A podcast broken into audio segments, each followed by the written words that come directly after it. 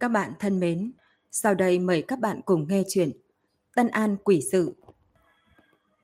Một tia sáng mặt trời từ song cửa chiếu vào, đậu trên người Cửu Hiền Nữ, đem khuôn mặt cô ta chia làm hai nửa rõ ràng, một sáng một tối có chút dọa người.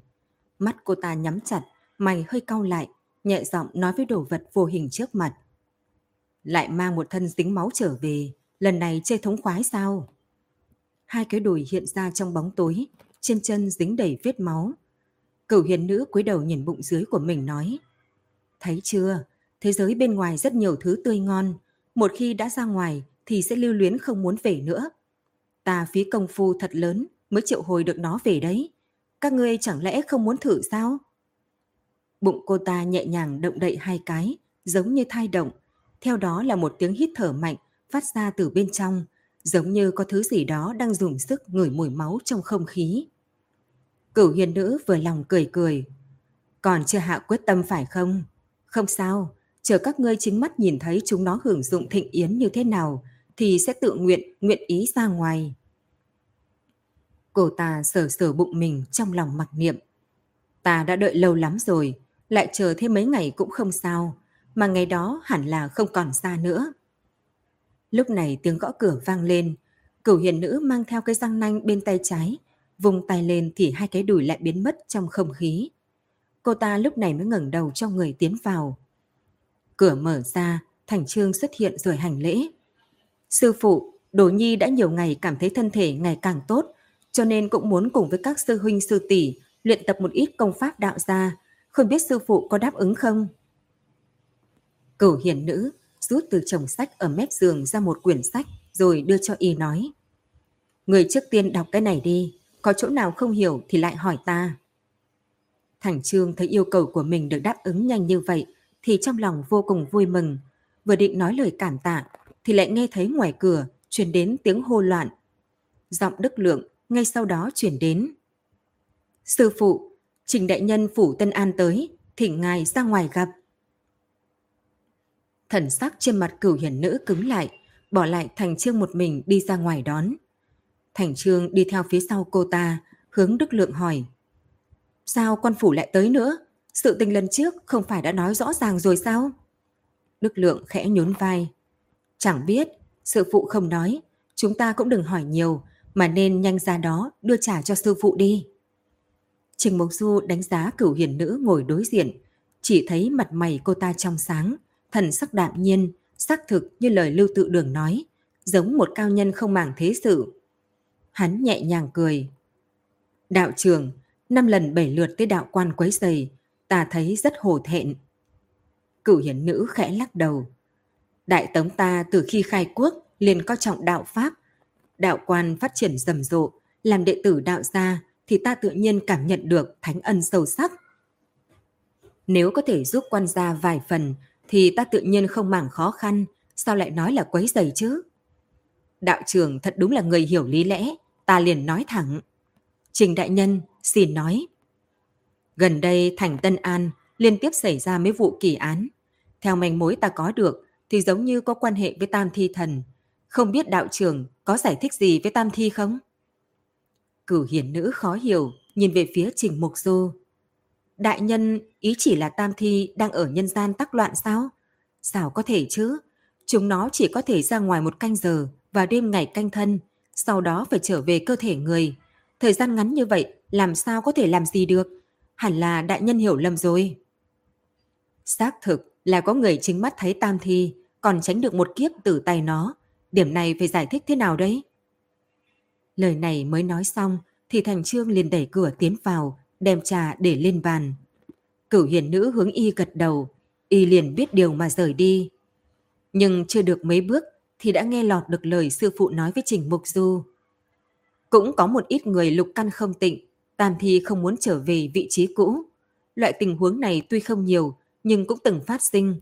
Thế nên phải làm thủ canh thân, ở vào đêm ngày canh thân đem tế phẩm tới dẫn dụ Tam Thi Thần, không cho chúng nó chạy loạn khắp nơi, mới có thể làm chúng mất đi dục niệm.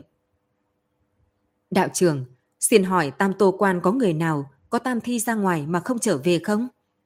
Không có, đám Đổ Nhi đi theo ta đều tĩnh tâm tu hành, Tam Thi Thần sao có thể không về vị trí chứ? Nghe tới đây, Thành Trương khẽ nhún vai. Ồ, hóa ra vị Trình đại nhân này lại là vì chuyện Tam Thi mà tới. Thế nhưng ông ta hiểu lầm rồi. Tam Thi thoát khỏi ký chủ thì làm sao lại liên quan tới bọn họ chứ? Quan chủ của đạo quan này là Cửu Hiền Nữ cơ mà. Nghĩ tới đây, Thành Trương liền đi vào phòng mình, cầm lấy quyển sách trên bàn đọc cẩn thận. Y từ nhỏ thân thể yếu đuối, nên phần lớn thời gian đều dùng để đọc sách, sớm đã luyện được bản lĩnh đọc nhanh như gió. Hơn nữa, lực lĩnh ngộ của y cực cao, chỉ cần nhìn qua là đã hiểu. Vì thế không đến một buổi chiều, y đã đọc được hơn phân nửa cuốn sách, cũng nhớ hết vài đạo bùa chú ở bên trong. Y thấy hứng thú nhất với thủ thuật che mắt. Câu chú này có thể đem vật vốn đang tồn tại che giấu đi, không để mắt thường nhìn được. Thành Trương thực hành với một cây bút vài lần, phát hiện nó vậy mà thực sự đã biến mất một nửa, khiến tâm tình y không khỏi kích động vạn phần, liền muốn chạy ra ngoài đem tin tức tốt này nói cho Đức Lượng biết. Đức Lượng không tin y trong thời gian ngắn như vậy mà đã tu thành thuật che mắt, vì vậy liền cùng với Thành Trương đánh cược. Nếu y thực sự có thể ở trước mặt mình đem một cục đá giấu đi, thì từ đây Đức Lượng sẽ gọi y là sư huynh. Nhưng pháp thuật của Thành Trương tới bên ngoài liền mất linh. Y nhìn một tảng đá lớn mà ngâm tụng chú ngữ, nhưng lời nói xong mà hòn đá kia vẫn vững vàng ở đó, không hề biến mất phân nào. Đức Lượng bị y chọc tới cười lăn cười bò, còn Thành Trương thì vẫn không nhụt chí. Ngươi đừng có coi khinh ta, một ngày nào đó ngươi sẽ phải gọi ta là sư huynh thôi. Nói tới đây, y lại thấy đám người Trình Mục Du đi từ trong đạo quan ra ngoài. Thành Trương thấy bọn họ thần sắc nghiêm nghị thì nói với Đức Lượng. Người đoán xem vị quan sai này đang nghĩ gì? Đức Lượng vuốt cằm.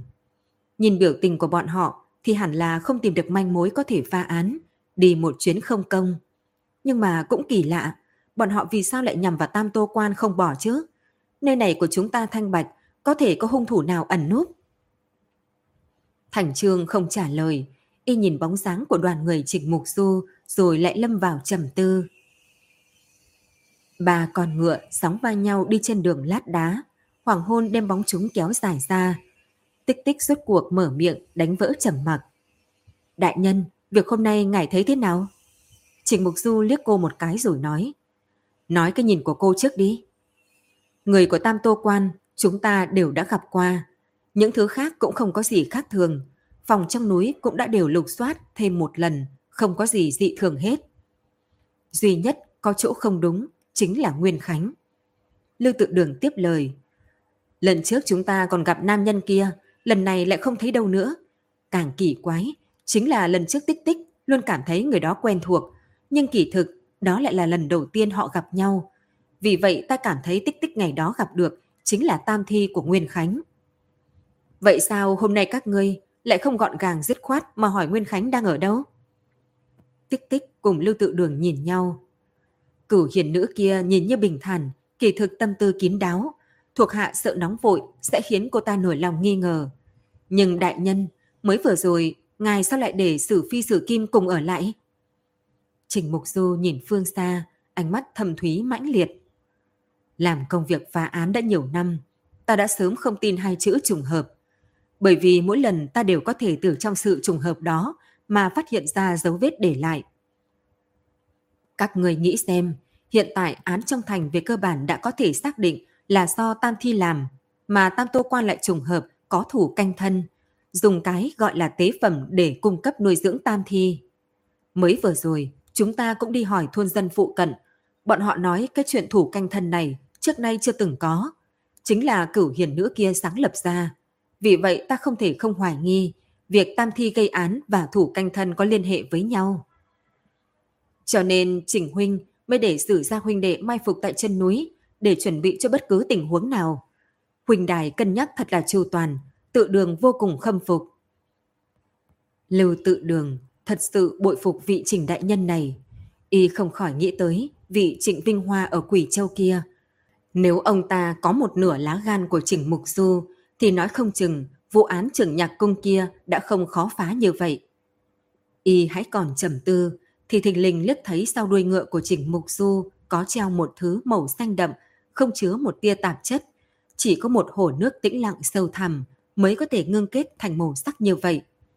Lưu Tự Đường xoay người xuống ngựa, đem đồ vật kia gỡ xuống khỏi đuôi ngựa và nắm trong tay. Trình huynh, đây là ngọc bội của huynh có phải không? Sao nó lại bị mắc trên đuôi ngựa nhỉ? Trình Mục Du nhanh chóng sờ sang hông, lúc này mới phát hiện nơi đó sớm đã không có gì.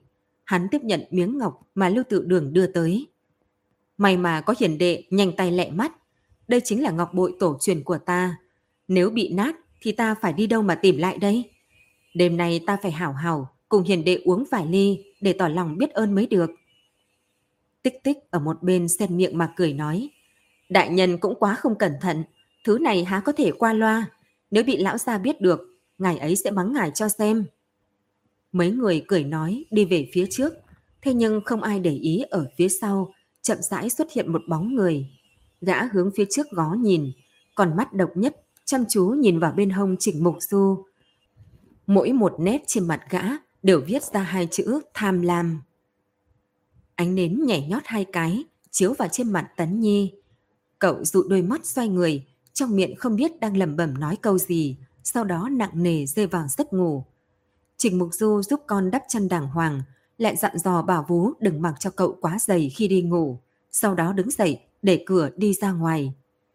Bóng đêm mông lung, ánh trăng mênh mông rải trên mặt đất, khiến quang cảnh xung quanh đều trở nên chân thật. Trình Mục Du đi qua hành lang dài, đi vào cửa thư phòng, vừa định gọi Sử Kim cầm đèn thì lại nhớ ra họ hiện tại còn đang may phục ở chân núi. Vì vậy hắn tự mình đi vào thư phòng, sửa soạn đốt đèn lên. Ngọn đèn dầu chợt lóe, trước tiên chiếu sáng ngọc bài trên người hắn. Trình Mục Du đem nó nắm ở trong tay một chút, phát hiện dây thừng đã buộc rất chắc, căn bản không rơi được thì mới lắc đầu mà cười nói. Đúng là kỳ lạ, chẳng lẽ hôm nay ngươi lại muốn tự mình chuẩn đi hay sao? Trình Mục Du lắc đầu cười, sau đó ngồi xuống trước bàn, cầm lấy hồ sơ vụ án để bên cạnh mở ra, hai khuỷu tay để trên bàn, tay giao nhau, mí mắt cụp xuống. Lâm gia mất bạc, Vọng Kinh lâu bị ăn quỵt, Chu Anh Lạc, Tần Đinh, Xu Nhi, đã có năm vụ án. Các người làm sao lại thoát ly sự khống chế của ký chủ mà đến nhân gian làm bậy chứ? Ngọn đèn dầu lung lanh mấy cái, khóe mắt Trình Mục Du khẽ nâng lên, nhìn mặt tường ở bên cạnh thì đột nhiên ngẩng đầu dụi đôi mắt. Trên mặt tường, trừ bóng của chính hắn thì còn có một cái bóng kỳ quặc khác. Thứ kia giống như đang ngồi trên xà nhà, hai chân treo cao, hai tay thon dài với xuống bên dưới, hướng về phía eo của Trình Mục Du. Hắn không lên tiếng, đôi mắt hướng phía dưới nhìn thoáng qua. Hắn nhìn thấy hai cái tay đã đưa đến dây thừng buộc ngọc bội ở trên hông, đang nhẹ nhàng muốn đem nó cởi ra. Ánh mắt hắn theo hai cánh tay kia chậm rãi bỏ lên, rốt cuộc đi tới cái đầu đang treo ở bên trên, liếc mắt nhìn bộ dạng của kẻ cắp. Trong lòng hắn cả kinh, nhưng lập tức cưỡng bách chính mình trấn định xuống, bởi vì người nọ trên mặt không có miệng, mũi, tai, mà chỉ có độc một con mắt thật lớn chiếm hơn nửa mặt. Con mắt đó của gã rất lớn, nhưng lại không phát hiện ra Trình Mục Du đã phát hiện ra hành vi của mình. Bởi vì toàn bộ lực chú ý của gã đang dồn vào miếng ngọc bội kia, hao hết tâm trí để cởi miếng ngọc xuống. Rốt cuộc, dây lỏng ra, ngọc bội thuận thế rơi trên mặt đất, phát ra một tiếng vang thanh thúy. Người nọ bị thanh âm này làm cho nhảy dựng, chậm rãi quay đầu nhìn về phía Trình Mục Du. Lúc này mới phát hiện hắn đang nhìn mình chằm chằm, hơn nữa giống như đã nhìn thấy từ lâu. Còn mắt to của gã chớp hai cái, rồi đột nhiên từ trên xà nhà trượt xuống dưới. Hai chân tiếp đất thì lập tức cong người nắm lấy ngọc bội nhét vào miệng, sau đó cùng lúc sử dụng tay chân chạy ra ngoài cửa, dáng người linh hoạt, thật giống như một con khỉ lớn. Trình Mục Du nhân lúc nó không để ý mà sủa đến chuôi kiếm, thấy nó muốn chạy trốn thì liền gầm lên một tiếng, rút kiếm ra đuổi theo. Nhưng con quái vật kia rất nhanh, lúc hắn đuổi tới trong viện thì nó đã nhảy lên tường vây, quay đầu lại khiêu khích mà nhìn Trình Mục Du một cái, thân mình lập tức nhảy sang viện đối diện. Hắn đứng đó bất động, trong lòng yên lặng đếm. Quả nhiên không đến tới năm thì nghe được phía tường đối diện truyền đến một trận tiếng kêu quái đản. Ngay sau đó, một giọng lười biếng vang lên. Trình đại nhân, đừng có ném uế vật lung tung, suýt nữa nó đạp vào ta rồi đấy. Trình Mục Du cách tường ngăn mà hành lễ. Là ta không cẩn thận, làm phiền cô nương đen cảo cắp kia trả lại cho ta. Trình mỗ vô cùng cảm kích.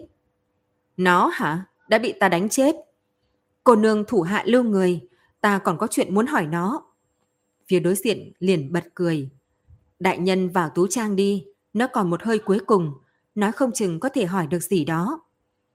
Trình Mục Du vội vàng đi ra khỏi phủ, bước vào tễ hồng tú trang. Cửa viện đang rộng mở, tựa hồ đang chờ hắn đến. Hắn vừa đi vào thì thấy Yến Nương đứng ở dưới giàn nho, mấy cái dây nho trụi lùi đem bóng dáng cô càng thêm cô tịch. Hắn đi lên trước nói: "Cô nương, Bành cứ đâu?" "Chết rồi." "Chết rồi?" Yến Nương quay đầu lại, đem ngọc bội giao cho Trình Mục Du. "Đại nhân có gì cần hỏi thì trực tiếp hỏi ta là được. Thiên văn địa lý ta cũng thông hiểu vài phần, cần gì phải đi hỏi một con thi thần chứ?" Trình Mục Du thấy cô vẫn luôn mang tươi cười trên mặt thì nhẹ giọng thử nói: "Yến cô nương tâm tình có vẻ tốt." "Đại nhân thật là rông dài." Cô nói đoạn liền hách đầu như một bãi dầu đen trên đất. "Ngài hiện tại không phải quan tâm vì sao Bành cứ lại trộm ngọc bội của mình sao?" Cửu Hiền Nữ nói: "Có người lục căn không tịnh, Tam Thi lúc đó sẽ thoát ly ký chủ." Yến Nương nghe thấy vậy thì liếc xéo hắn. "Cửu Hiền Nữ, cô ta là người phương nào?" "Quan chủ của Tam Tô Quan, là một đạo cô." "Cái này cũng hiếm nhá. Ta chỉ biết Tam Thi Thần sẽ ra ngoài một canh giờ và đêm ngày canh thân, nhưng chưa từng nghe nói có chuyện một đi mà không quay lại thế này." "Cô nương đối với Tam Thi có hiểu biết gì không?" Yến Nương dùng chân đá đá chút đất để lấp đống dầu đen kia. "Thời Tây Tấn, có vị đạo trưởng tên là Quách Hạ, dựa vào việc ăn linh dược mà mê hoặc Tam Thi, khiến dục niệm của chúng hoàn toàn biến mất. Bởi thế, hắn có một thân thể khiết tịnh có thể phi thăng. Nam Đường cũng có một vị cao nhân đắc đạo tên là Triệu Nguyên Hòa, dùng một phương pháp khác mà hoàn toàn trừ bỏ Tam Thi Thần, cũng bởi vậy mà lên làm thần." Trình Mục Du tiến lên một bước. "Là phương pháp gì vậy?" Yến Nương khẽ mỉm cười. "Trảm Tam Thi." "Trảm trừ Tam Thi Thần sao?" Yến Nương khẽ gật đầu. "Người biết việc này không nhiều, ta cũng ngẫu nhiên phát hiện ra một cuốn sách cổ thất truyền đã lâu mới biết được phương pháp trảm Tam Thi này. Tam Thi còn thì chấp niệm còn, cần phải đúng vào ngày canh thân mà đem chấp niệm hoàn toàn trảm trừ thì mới có thể phi thăng thành tiên. Nhưng việc trảm trừ Tam Thi này nói dễ hơn làm. Chúng nó chính là từ trong người ngươi, cùng sinh ra từ bụng mẹ, hút tinh khí của ngũ cốc, giống như con giun trong bụng ngươi. Ngươi nghĩ cái gì thì nó rõ nhất, cho nên khi biết ký chủ muốn chém mình thì làm sao chúng chịu ra dễ dàng chứ?" "Vậy Triệu Nguyên Hỏa kia làm thế nào mà diệt trừ được Tam Thi?" "Hắn vốn là một đạo sĩ đào hoa, rượu thịt không rời. Nhưng từ khi biết biện pháp này thì hắn liền tu thân dưỡng tính, không uống rượu, suốt ngày ngồi thiền tu hành, gắng đạt được giới hạn thanh tâm quả dục, vô niệm vô cầu, làm cho Tam Thi không được thỏa mãn dục vọng. Có một ngày, Tam Thi Thần trong cơ thể hắn bị hắn mê hoặc, ở đêm canh thân, đi ra ngoài. Đúng lúc này, hắn mệnh cho đồ nhi của mình dùng kiếm gỗ đào ra tay chém giết Tam Thi, thế là có thể phi thăng." Nghe xong lời cô nói, Trình Mục Du nhíu chặt mày rất lâu không lên tiếng. "Đại nhân, ngài đang suy nghĩ gì vậy?" "Chiếu theo lời Yến cô nương thì những người có thể phi thăng đều là ẩn sĩ. Cửu Hiền Nữ kia chính mình đạo pháp cao cường, sao lại để các đồ đệ đi theo thủ canh thân? Cái này thực sự là kỳ quái." Yến Nương lại cười nói: "Đại nhân thực sự là nhanh nhạy, nhưng nói không chừng cô ta lòng dạ rộng lớn, vui vẻ khi giúp người chăng?" Trịch Mục Du bất đắc dĩ lắc đầu. "Vào lúc mấu chốt này, cô nương đừng nói đùa. Tích Tích từng bị tập kích gần Tam Tô Quan. Đêm nay ta lại mới từ nơi đó trở về, đã bị Bành cứ theo dõi. Cho nên Cửu Hiền Nữ và Tam Tô Quan kia nhất định có vấn đề." Đang nói, Yến Nương đột nhiên nhìn về phía ngoài cửa, lỗ tai nhẹ nhàng động hai cái. Trình Mục Du nhìn chằm chằm mặt cô, vừa định hỏi lại, bỗng nhiên nghe được ở trên đường truyền đến tiếng vó ngựa rất nhỏ. Thanh âm càng ngày càng gần, càng lúc càng lớn, hiển nhiên là hướng phủ Tân An mà tới. Hắn bước nhanh ra khỏi tễ hồng tú trang, Yến Nương cũng theo sát sau đó. Hai người nhìn thấy một con ngựa trắng đang chạy như bay, bốn vó quay cuồng mà đến. Còn ngựa tới cửa phủ thì dừng lại, nha dịch cưỡi nó liền nhảy xuống. Thấy Trình Mục Du thì liền hành lễ. Đại nhân, thuộc hạ từ Quỳ Châu lại đây, phụng lệnh Lưu đại nhân, nếu vụ án trưởng nhạc cung có thêm thông tin gì thì phải tế báo, không biết Lưu đại nhân có ở trong phủ không? Cửu Hiền Nữ đứng ở bên cạnh một tảng đá lớn nhô ra bên cạnh khe núi, tay cầm ống sáo thổi thật lâu. Nhưng trước sau cô ta vẫn không thấy thân ảnh của Bành Cứ. Cô ta buông cây sáo, sắc mặt từ từ âm trầm. Không tốt, nếu là ngày thường thì nó đã sớm trở lại, nếu không trở lại thì chính là không về được nữa. Cô ta nhìn thành Tân An ở nơi xa, mặt nổi lên một nụ cười nham hiểm âm trầm. Xem ra trong thành này có cao nhân ở. Năm ngón tay cầm cây sáo của cô ta càng siết chặt, thấp giọng trầm ngâm nói. Trình Mục Du cũng đối với ta nổi lòng nghi ngờ rồi, xem ra việc này đã không thể tránh được. Vậy không bằng cứ cùng bọn họ đấu một trận, chỉ cần kéo dài tới ngày canh thân, thì dù bọn họ có mọc cánh cũng không tìm được ta. Cô ta quay đầu lại, nhìn Bành Chất cùng Bành Kiều phía sau lưng mình. Ở trên núi nghẹn đến không kiên nhẫn được rồi có đúng không? Đi đi, nơi kia phồn hoa, các có thứ mà các người thích, đi ăn chơi đủ thì lại trở về. Hai cặp chân nghe được lệnh thì chậm rãi đi vào trong bóng đêm, chỉ để lại một mình Cửu Hiền Nữ đứng ở cạnh khe núi, mắt như sương lạnh, nhìn về phương hướng thành Tân An. Quỳ Châu bên kia có phát hiện được gì không? Lưu Tự Đường vừa đi vào thư phòng, đã cao giọng hỏi nha dịch Trịnh Dung Hòa phái tới. Tích Tích thấy Yến Nương ngồi bên cạnh thì vô cùng vui vẻ nói. Yến cô nương cũng tới sao? Yến Nương hướng cô cười, sau đó lại nhìn đến trên người nha dịch kia. Tích Tích liền đi tới gần cô ngồi xuống, tập trung tinh thần nghe nha dịch kia báo cáo tình hình ở Quỳ Châu. Là thế này, một tháng nay, chúng thuộc hạ đều dựa theo chỉ thị của Lưu đại nhân, dò hỏi xung quanh trưởng nhạc cung, muốn tìm ra người có liên quan hoặc biết chuyện gì. Trời xanh không phụ lòng người, tìm gần hơn hai mươi ngày thì bọn thuộc hạ tìm được một đôi lão phu thê. Họ ở trong một khu vườn trồng cây ăn quả ở hạ du sông, ngày thường ở trong căn nhà tranh trong vườn quả. Bởi vì mùa đông, cây không ra quả nên họ không ở đó nữa mà đến nhà nhi tử sống qua một mùa đông này. Mấy hôm trước đây, họ trở về thu dọn vài món trang phục, ai ngờ vừa lúc gặp được chúng thuộc hạ. Bọn họ đã từng thấy người ở trường nhạc cung sao? Lưu Tự Đường vội vàng truy vấn. Nhà dịch kia vội đáp. Hồi bẩm đại nhân, hai lão nhân kia nói, sau khi lão quan chủ của trường nhạc cung về cõi tiên, thì nơi đó vẫn để hoang phế. Mãi cho đến bảy năm trước, trong quan đột nhiên có một vị đạo trưởng ở. Thế nhưng người đó hành tung bí ẩn, rất ít khi ra ngoài, cho nên bọn họ vẫn luôn không thấy được bộ dáng. Sau đó tiểu đạo sĩ trong quan ngày càng nhiều, đại bộ phận đều là nhân sĩ nơi khác nên họ cũng không quen biết. Chỉ biết là mỗi ngày chuông vang lên thì đạo quan sẽ có khói bếp dâng lên. Các đạo sĩ cũng theo đó bắt đầu tự mình tu hành rất chăm chỉ. Sau đó một thời gian, ngẫu nhiên sẽ có ba đến năm đạo sĩ xuống núi. Chẳng qua là mỗi lần được hỏi bọn họ tu hành gì thì những người đó đều ấp úng, ngậm miệng không nói, làm như có nỗi niềm khó nói. Cho nên về sau họ cũng không hỏi nữa. Vào trạng vạng một ngày, có hai đạo sĩ tới cửa hỏi họ trong núi này có rắn rết hay là rắn độc linh tinh không, còn hỏi họ có thể bắt rắn độc hay không, nếu có thể thì bọn hắn sẽ dùng bạc để đổi. Phù thề hai người hơi có chút giật mình, hỏi bọn hắn muốn những thứ độc vật đó để làm gì. Bọn hắn lại chỉ nói là sư phụ cần, hỏi tiếp cũng không nói gì nữa. Rắn độc sao? Lưu Tự Đường như suy tư gì đó, lặp lại câu này một lần, sau đó lại thúc giục nói. Sau đó thì sao? Sau đó đã xảy ra chuyện gì? Những người đó làm sao lại mất tích?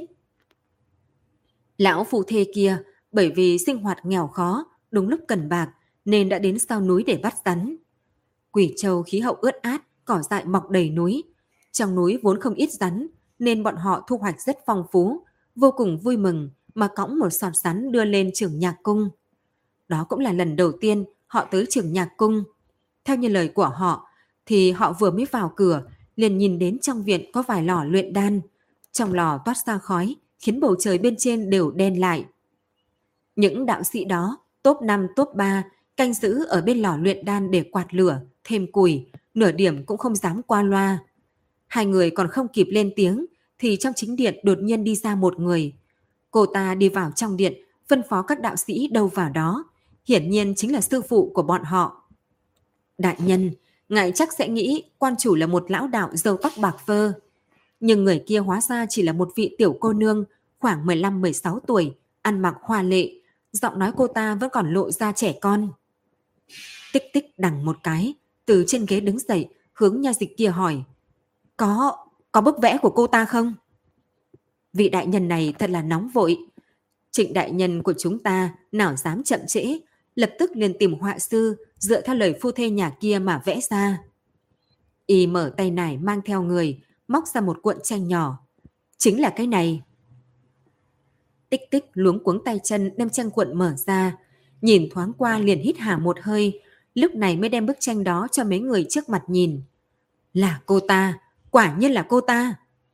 Lưu Tự Đường vỗ tay một cái, nhìn về phía Trình Mục Du vẫn đang trầm mặc. Nhưng thời gian qua lâu vậy, sao cô ta vẫn giữ được dáng vẻ này chứ?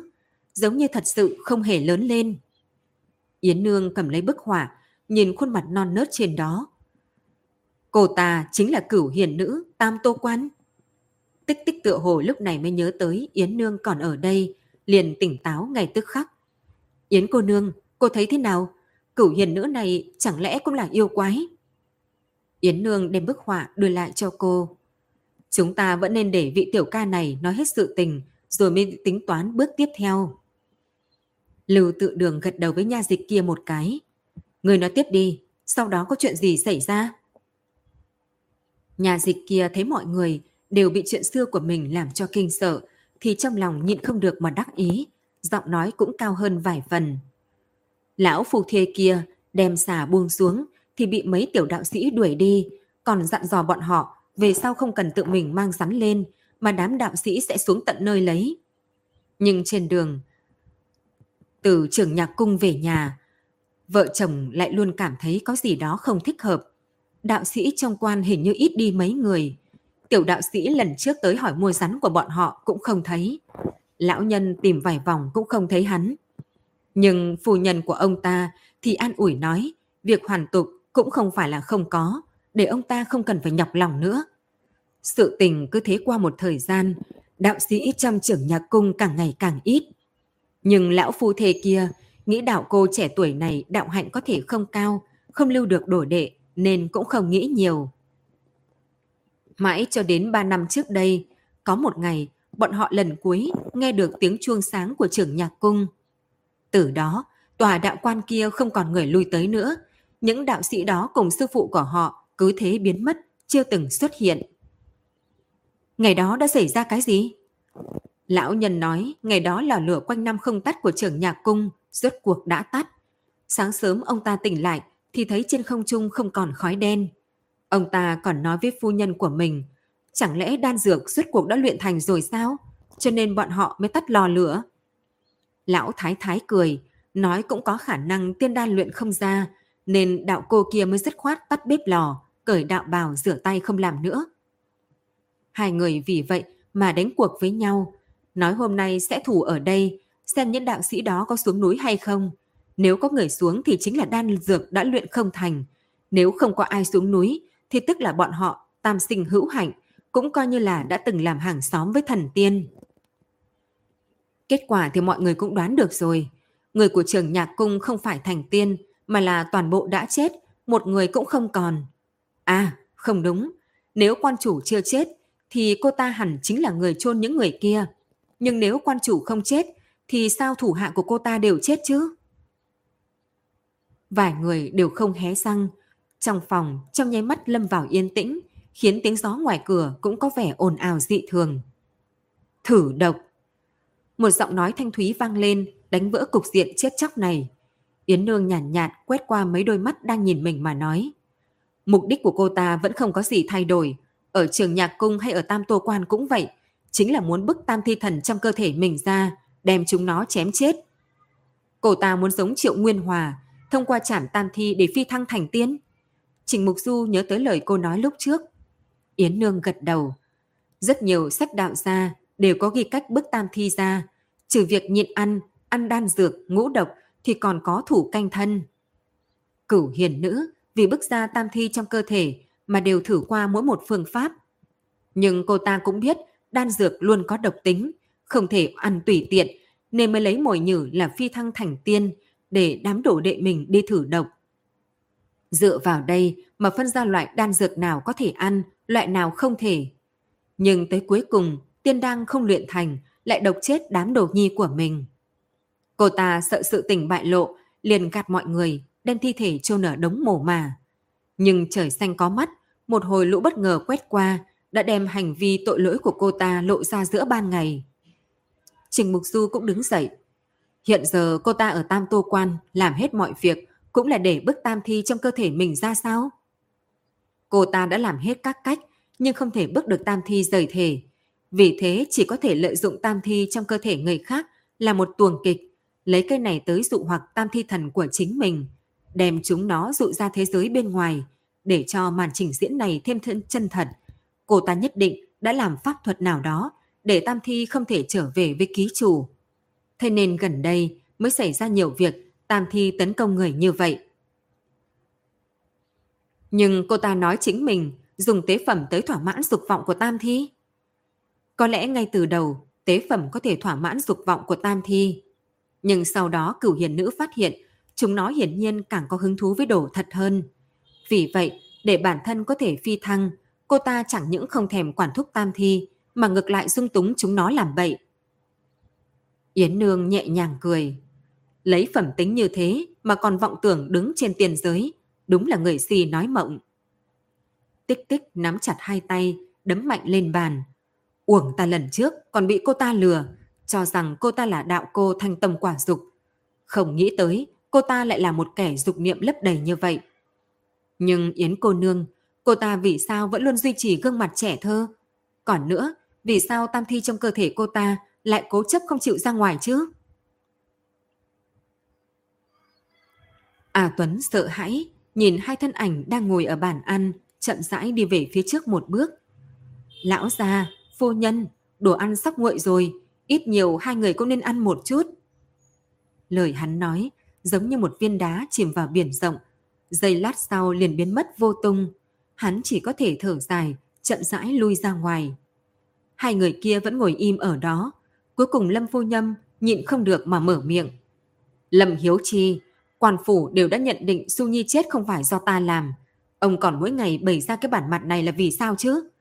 Ta không cùng ông so đo đã là không tồi, còn đem đứa con của cô ta đón về đây cũng coi như là tận tình tận nghĩa. Nhưng ông thì sao? Mỗi ngày đều vác cái mặt lạnh mà nhìn ta. Nếu ông muốn khóc tang thì cứ việc ở nhà này dựng một cái linh đường, ta cũng không ngăn cản. Chỉ cần ông không sợ người khác chê cười thì cứ việc mà làm. Ông thích thì có thể gọi thân thích bằng hữu đều kêu tới phúng viếng. Mà kể cả ông vì cô ta để tang ba năm, ta cũng...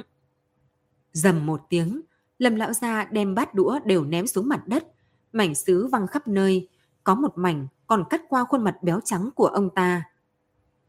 Ta và bà đã làm phu thê nhiều năm như vậy, thủ đoạn của bà ta còn không biết sao? Chỉ cần Tôn Tuệ bà muốn làm là có thể đem một việc làm đến không có sơ hở. Ngay trước mặt ta mà bà còn có thể đập vỡ đầu Xu Nhi, sau lưng chẳng lẽ không thể tìm người tính kế cô ấy? Kể cả quan phụ, kể cả quan phủ bị bà che mắt thì ta cũng sẽ không. Ta hận thấu bà, nếu muốn để ta coi chuyện này chưa từng phát sinh thì chính là không thể. Nghe ông ta nói như vậy, Lâm phu nhân tâm tức khắc lạnh lòng. Lâm Hiếu Chi à, Lâm Hiếu Chi, chính ông cũng nói chúng ta đã là phu thê nhiều năm, thế mà ông lại có thể nói ra lời đả thương người như vậy. Năm xưa ông một nghèo hai trắng, ta chưa từng ghét bỏ, cùng ông thức khuya dậy sớm buôn bán. Lâm gia có thể có ngày hôm nay, ít nhất cũng có một nửa công của ta. Sau này Thành Trương sinh, sinh ra, còn từ nhỏ yếu ớt, ta liền không hề quản làm ăn mà toàn tâm toàn ý chăm lo cho nó, đem nó nuôi dưỡng thành người. Ta tự nhận chưa bao giờ làm gì có lỗi với ông, nhưng ông lại vì một con hồ ly tinh mà muốn coi ta như người xa lạ sao? Bà ta cười hà hà hai tiếng. Được thôi, nếu ông nhận định là ta sai người giết Du Nhi thì chúng ta cứ đơn giản nhất đao lưỡng đoạn. Từ nay về sau, ông tự sống một mình, muốn nạp mấy người thì nạp. Ta cùng Thành Trương ở một chỗ cũng đã thấy mỹ mãn. Nói đoạn, bà ta liền đi ra ngoài cửa gọi A Tuấn. Đem mấy món đồ chay trên bàn toàn bộ gói lại, ta muốn đi Tam Tô Quan gặp Thành Trương, thuận tiện đem việc của ta cùng Lâm Hiếu Chi thông báo cho nó biết. Nó cũng lớn rồi, nên học cách đối mặt với hiện thực. A Tuấn sợ tới mức không biết phải làm sao. Phu nhân, đừng nói như vậy. Lâm phu nhân quét ngang nhìn hắn một cái. Về sau không cần gọi ta là phu nhân nữa, ta từ giờ trở đi không phải là Lâm phu nhân. Nói đoạn, bà ta đi thẳng tới phòng ngủ, phân phó nha hoàn thu thập hành trang, chuẩn bị đêm nay sẽ đến Tam Tô Quan. A Tuấn lôi kéo tay áo Lâm lão gia. Lão gia, ngài mau đi khuyên nhủ phu nhân đi, bà chưa từng quả quyết như vậy, tiểu nhân sợ bà một đi sẽ không về nữa đâu. Bà ta muốn đi thì cứ đi đi, đuổi theo làm gì? Lâm lão gia tất nhiên không muốn thỏa hiệp, nhưng lúc thấy Lâm phu nhân đi ra khỏi phủ, lên xe ngựa thì mới lo lắng. Thân hình mập mạp của ông ta xoay vài cái trên ghế, rồi đột nhiên đằng một cái đứng dậy, đôi chân nhỏ chạy ra ngoài cửa, đuổi theo hướng xe ngựa. Xe ngựa chạy nhanh như bay ở phía trước, Lâm lão gia chạy tới bên ngoài viện đã thở hồng hộc, làm sao mà đuổi theo kịp. Cũng may A Tuấn nhạy bén, vội từ chuồng ngựa dắt ra một con ngựa, đem dây cương đưa cho ông ta. Lão gia, mau, nếu không đuổi theo thì thật sự là không đuổi kịp đâu. Lâm lão gia sải bước lên ngựa, roi ngựa vung lên, chạy như bay về phía trước mà đi. Một màn này tựa hồ không khác gì hai mươi mấy năm trước. Khi đó Tôn Tuệ vẫn là cô nương như hoa như ngọc. Ông ta vì muốn gây chú ý nên thường xuyên giục ngựa chạy qua kiệu của Tôn Tuệ. Hiện tại, tuy rằng đã qua lâu như vậy, trên người bọn họ cũng có thêm bảy tám chục cân thịt, nhưng thấy bà ta đi như vậy thì trong lòng ông ta có chút chua xót cùng luyến tiếc. Trong đầu trống rỗng, chỉ có thể thấy được chiếc xe ngựa kia càng đi càng xa, việc của Xu Nhi cũng hoàn toàn vứt ra sau đầu.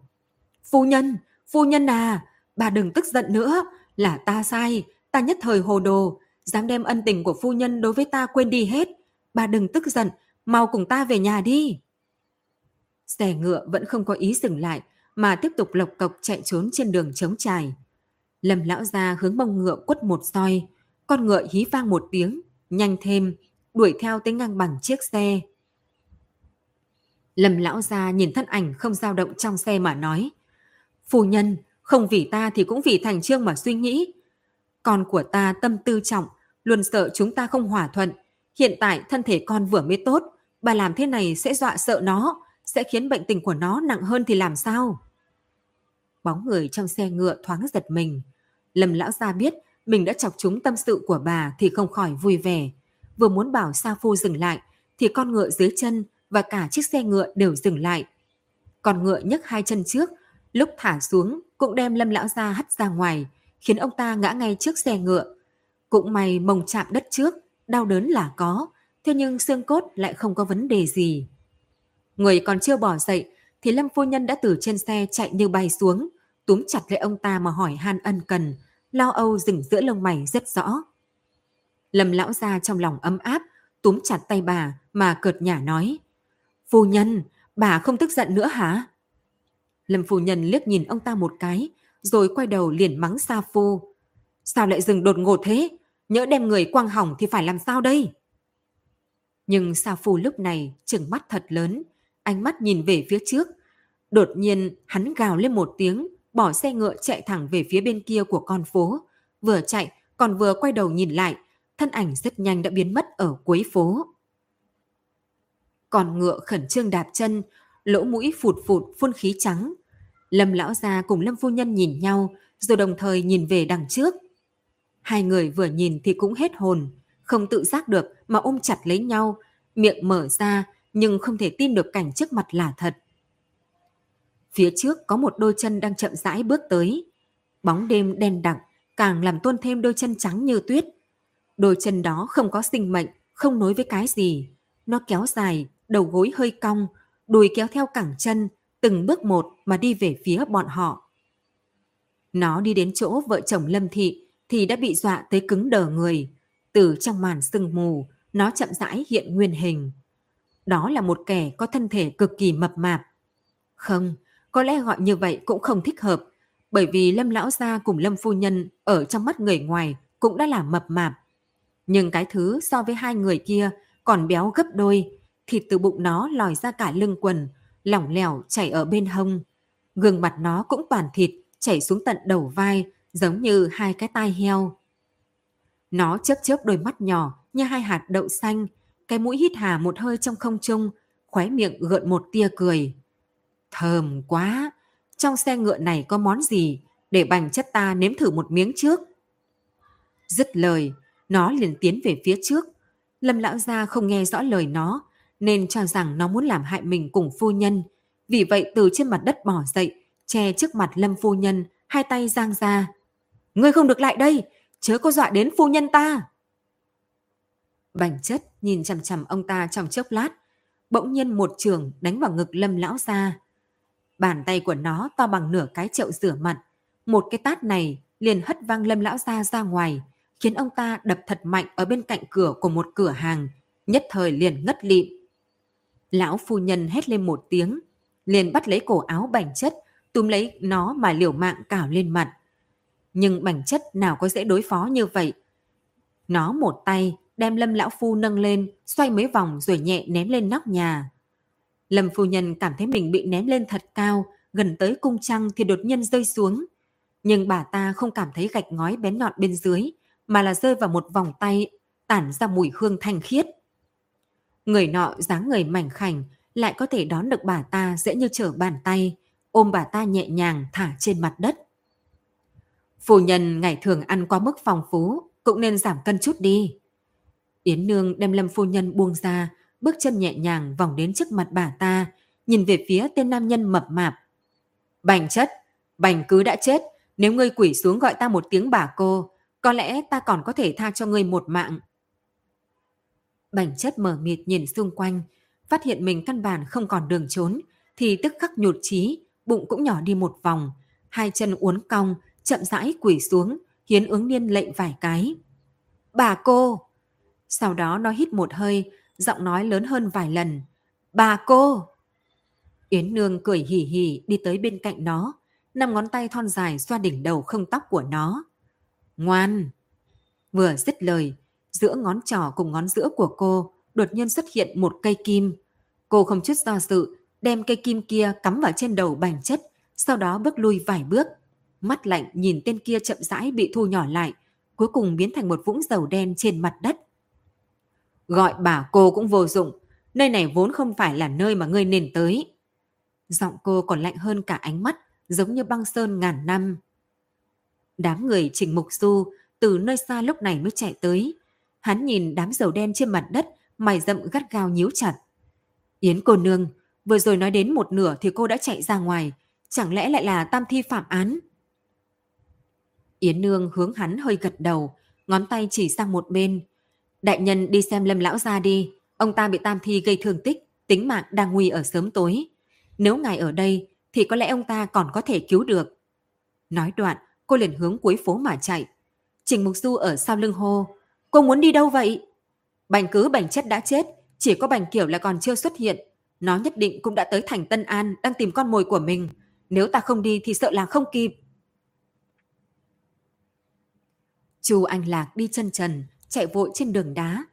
Những viên đá xuyên qua bàn chân cô bé, máu tươi trào ra, khiến con đường phía sau biến thành một dải lụa đỏ thẫm.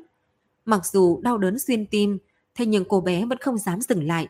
Trong tai luôn có những tiếng chó kêu, thanh âm vừa trong vừa giòn, như đang làm nũng, nhưng nghe vào tai cô lại như ngũ lôi oanh đỉnh, khiến da đầu tê dại.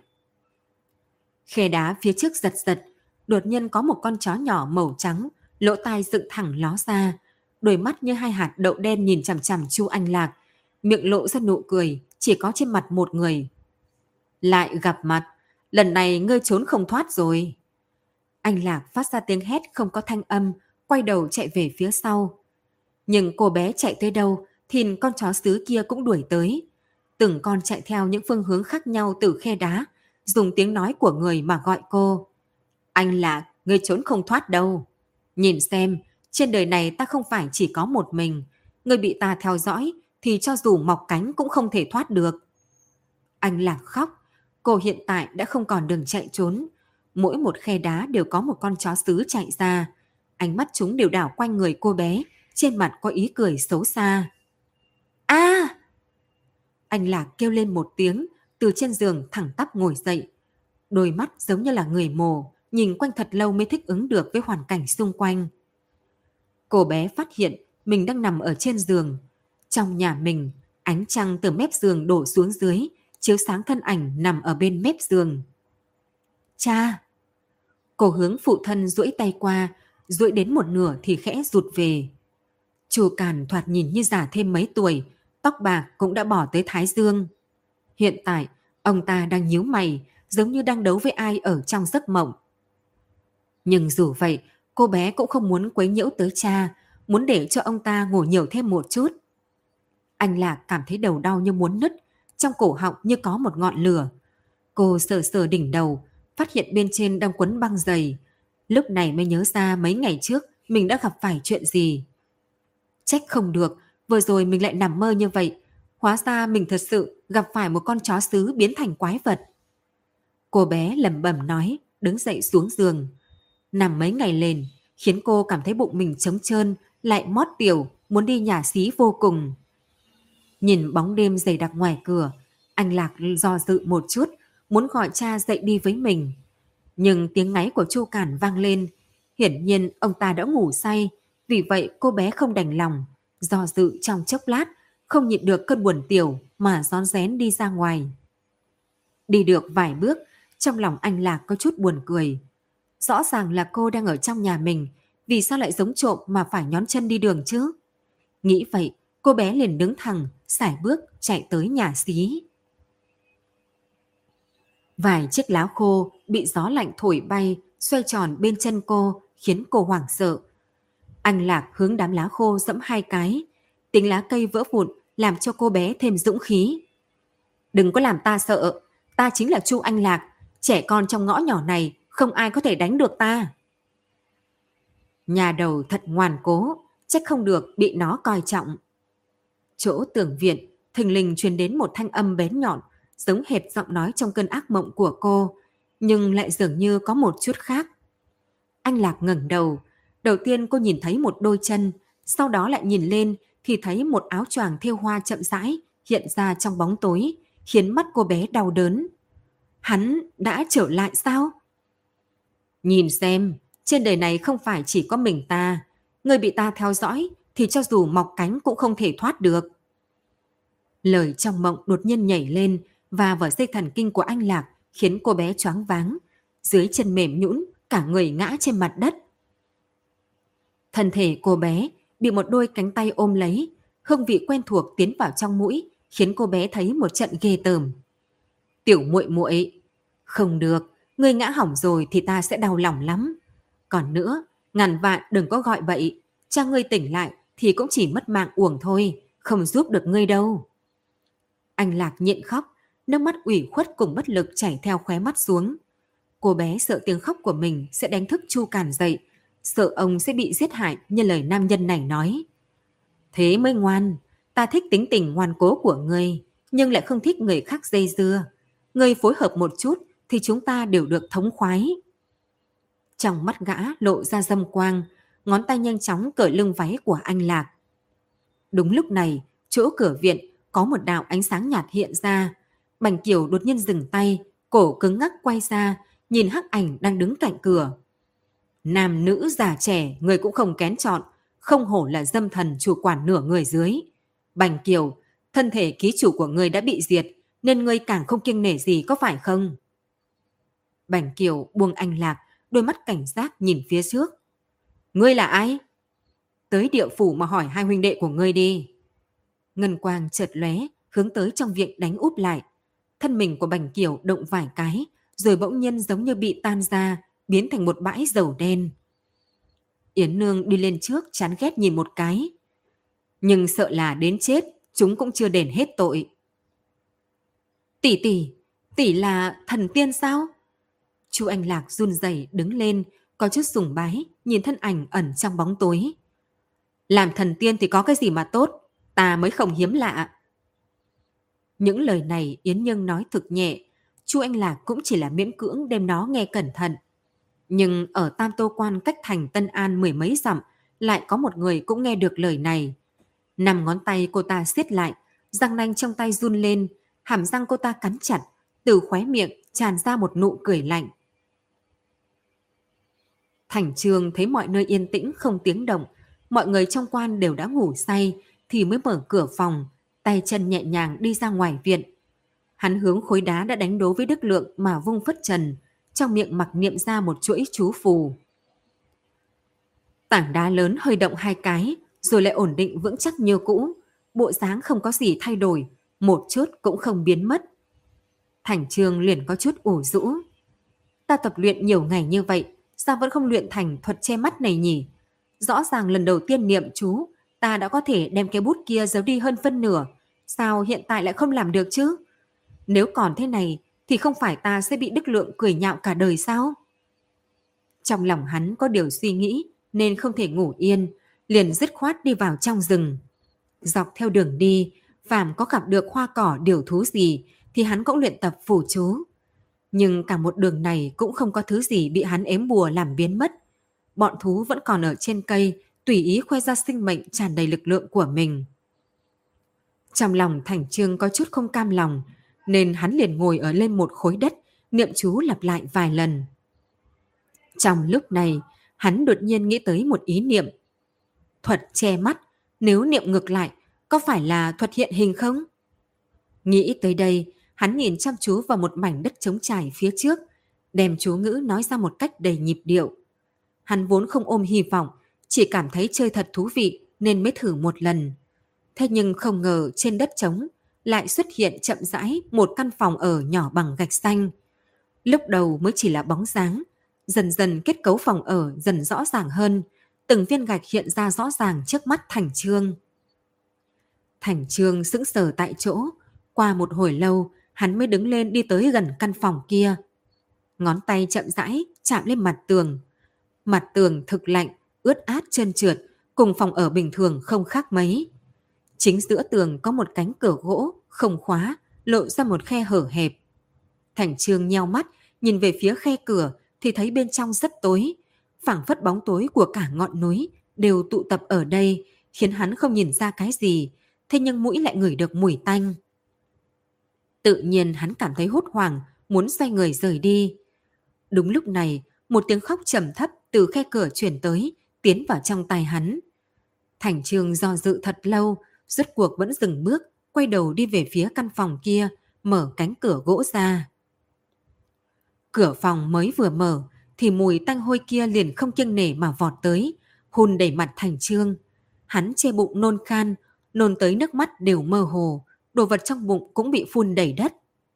Nôn xong, hắn ngẩng đầu dùng tay áo che miệng mũi mà đi vào phòng. Phía trước có đồ vật, không phải một mà là hai. Chúng nó ở góc tận cùng bên trong, cuộn tròn trên mặt đất không nhúc nhích. Mùi thối chính là phát ra từ chỗ đó, lại liên hệ với tiếng khóc quen thuộc vừa rồi, thì tâm Thành Trương tức khắc xúc thành một đoàn, thậm chí đập chậm lại. Hắn cắn môi, cố lấy dũng khí đi tới bên cạnh hai bóng đen kia. Đi càng gần thì mùi hôi thối bốc càng cao. Trong miệng hắn nói câu đắc tội, sau đó liền dùng chân đá một trong hai thi thể kia để nó lật qua, cũng để hắn nhìn rõ. Lúc nhìn tới khuôn mặt quen thuộc kia, Thành Trương suýt nữa đã khóc. Thành Trương suýt nữa đã khóc thành tiếng. Đôi mắt Nguyên Khánh trừng lớn, miệng hơi mở ra, tuy rằng bề ngoài không nhìn được nguyên nhân chết, nhưng y xác thực đã chết. Mỗi tấc da thịt trên người đều cứng đờ, hiển nhiên đã chết nhiều ngày. Nhưng nhiều ngày là bao nhiêu? Hai ngày hay ba ngày? Thành Trương bỗng nhiên che miệng lại, cố để nén tiếp kinh hô. Chẳng lẽ là ngày mà y đắc đạo phi thăng kia sao? Hóa ra y đâu phải phi thăng thành tiên, mà là bị người hại chết, thi thể bị giấu trong căn phòng này. Vậy người giết y là ai? Trong lòng Thành Trương nghiễm nhiên đã có đáp án, chỉ là hiện tại y không dám nghĩ nhiều, bởi vì một cỗ thi thể khác hắn còn chưa xem. Hắn hiện giờ cũng bất chấp xú khí tận trời, mà nắm chặt tay đi đến khối thi thể còn lại. Lúc thấy rõ bộ dáng thì hắn lòng thoáng nhẹ thở ra. Người nam nhân này trần truồng lộ thể, cả người trải rộng đầy vết thương xanh tím. Nhưng còn may, đây không phải người quen biết của hắn, ít nhất không phải sư huynh sư tỷ trong quan. Nhưng hắn còn chưa kịp buông tâm thì một lo lắng khác ập tới. Trong đầu hắn đột nhiên nhớ tới lời Nguyên Khánh đã từng nói với mình. Thành Trương, từ hôm đó ta luôn nằm mơ, trong mơ có một nam nhân, cả người hắn trần trụi, ta đem hắn, đem hắn... Thành Trương rứt cuộc nhịn không nổi nữa, hắn xoay người chạy ra khỏi đó, nhào vào ngò đất mà hắn mới ngồi vừa nãy, thở hổn hển từng ngụm, nước mắt rơi lã chã. Qua một hồi lâu, hắn đột nhiên ngẩng đầu, nhìn về phía Tam Tô Quan, trong miệng lẩm bẩm nói: Nguyên Khánh, đó không phải là mơ, nam nhân kia là bị ngươi, không, là bị tam thi của ngươi giết hại, nhưng ngươi phải chịu trách nhiệm cũng không phải ngươi. Một làn khói bếp từ Tam Tô Quan chậm rãi bay lên, trong lòng Thành Trương đột nhiên căng thẳng, quên cả bi thương, hắn bỏ dậy, quay đầu nhìn căn phòng nhỏ kia. Làm sao bây giờ, nếu không nhanh đem nó giấu đi, Cửu Hiền Nữ sẽ biết mình phát hiện ra bí mật của cô ta. Lấy đạo pháp cùng uy vọng của cô ta thì đồ đệ lúc đó sẽ tuyệt không ai tin tưởng tên tiểu đạo sĩ là hắn, nói không chừng còn khiến hắn gặp họa sát thân. Nghĩ tới đây, hắn vội vàng ngồi xuống trước căn phòng kia, vùng phất trần lên, đem thủ thuật che mắt lại niệm lần nữa. Nhưng căn phòng vẫn ở đó không hề động đậy. Lòng Thành Trương nóng như lửa đốt, nhanh chóng niệm chú mấy lần, nhưng căn phòng kia vẫn lẳng lặng đứng đó, không có nửa điểm muốn biến mất, thật giống như đang cười nhạo hắn vậy. Sau lưng hắn vang lên tiếng chuông sớm, Thành Trương biết Cửu Hiền Nữ đã dậy, hắn thậm chí có thể nghe được tiếng nấu cơm rửa mặt truyền ra từ Tam Tô Quan.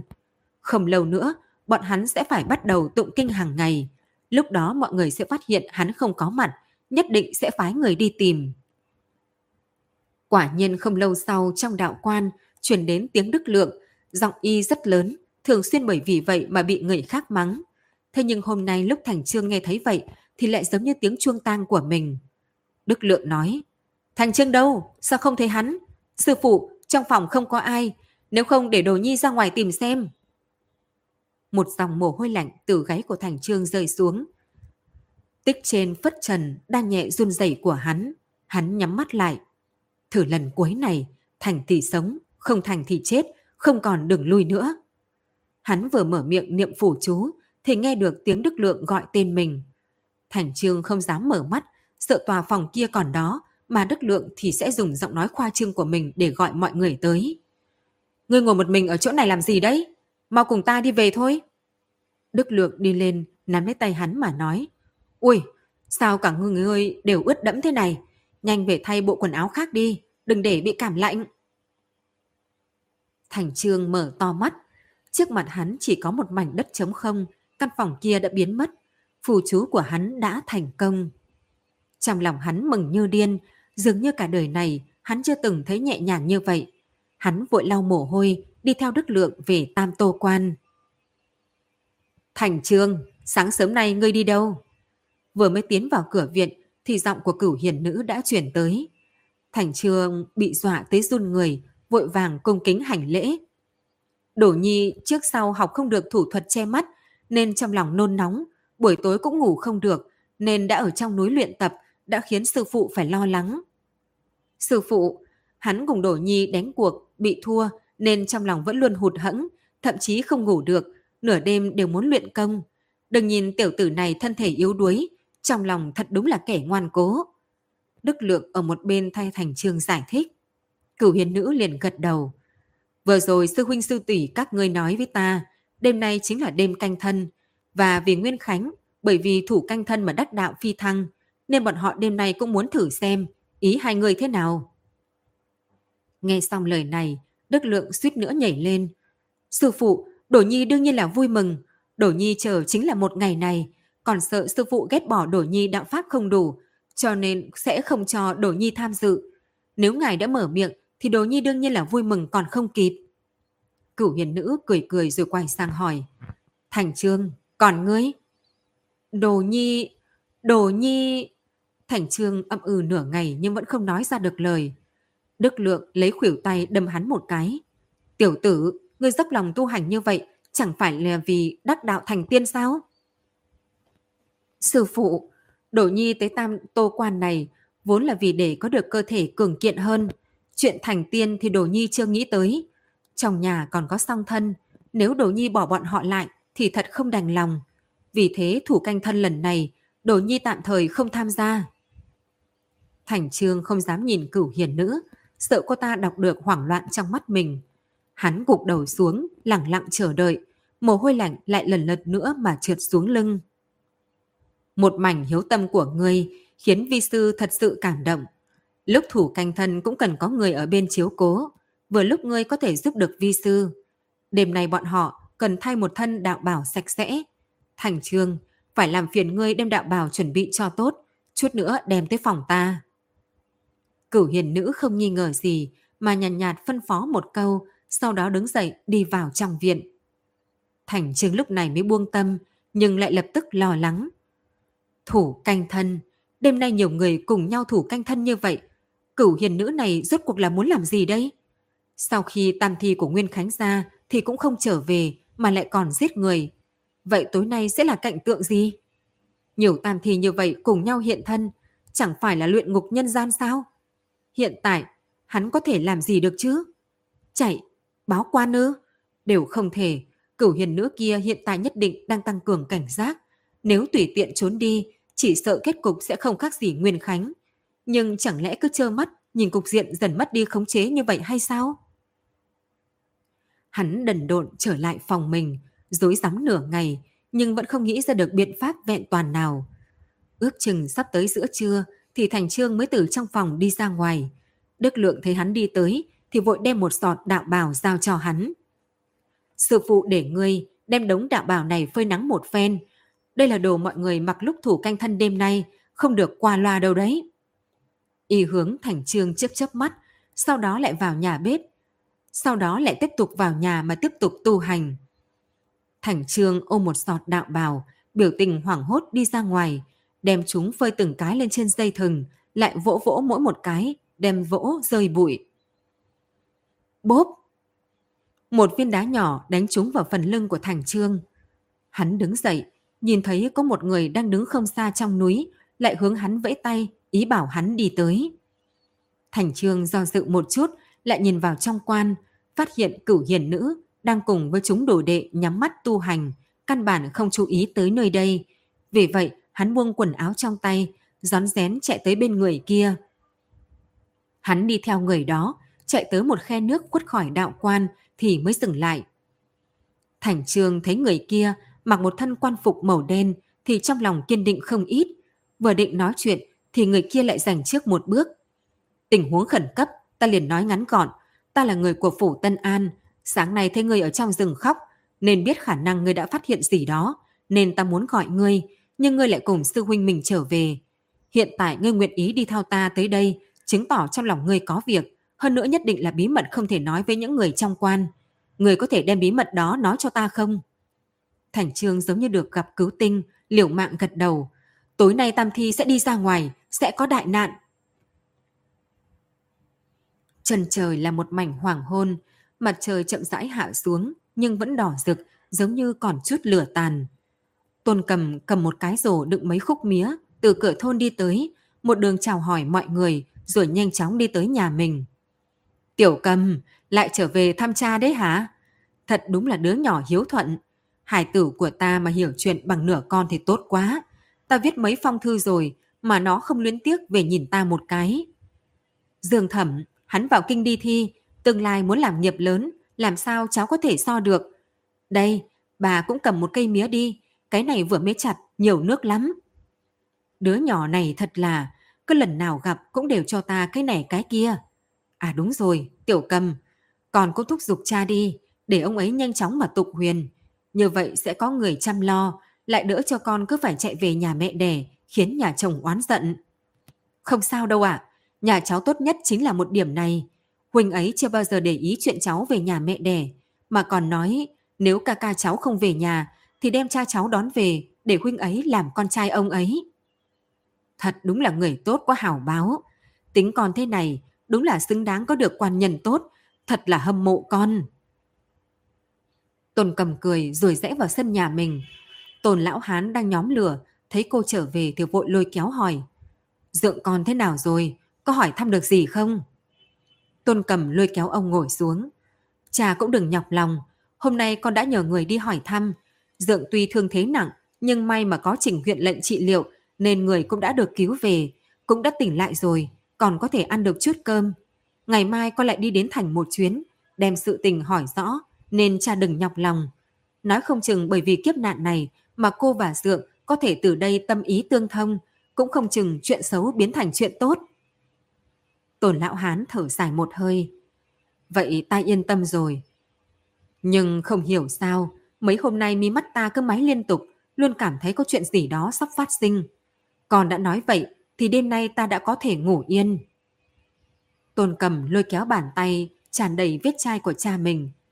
Cha xem, mỗi ngày cuộc sống gắn liền với khói bếp thật tốt. Lúc trước con vì những chuyện vặt vãnh của ca ca mà tức giận. Hiện tại suy nghĩ đã thấu đáo, mới thấy thật ra chỉ cần người một nhà bình an sống cùng nhau thì đó đã là phúc phận lớn nhất rồi. Tôn Lão Hán nhìn vào dãy núi nhỏ vô danh và Tam Tô Quan ở trên đỉnh núi đang chìm dần vào dáng chiều mà nói. Thân mình Thành Trương cũng đã tốt lên, chỉ mong mọi chuyện bỉ cực thái lai, đừng phát sinh ra chuyện gì nữa.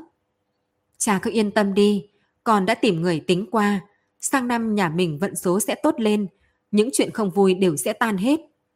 Cô nói đoạn, liền đi vào trong buồng, đem áo bông của Tôn Lão Hán lấy ra. Cha, bông bên trong áo khoác này của cha mỏng quá, để con thêm một ít nữa, như vậy mặc mới không bị lạnh.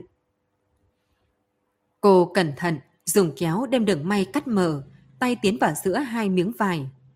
Cũng tại con nghĩ không chu đáo, bông này đã dồn thành một đống rồi, sớm nên đổi cái khác. Cô bỗng nhiên ngừng lại nói, Ơ, à, đây là cái gì vậy? Cha, sao áo cha lại có một con phù chú? Trong lòng bàn tay Tôn Cầm, vững vàng đặt ra một con phù chú có vẽ mực đỏ, nhìn giống như một cái đầu hổ, mắt trợn lên, râu dựng ngược, rất uy phong. Tôn Lão Hán đem lá bùa cầm lấy. Ta, ta cũng không biết đây là gì. Ai lại để lá bùa này trong áo ta chứ? Mà lá bùa này là để làm gì?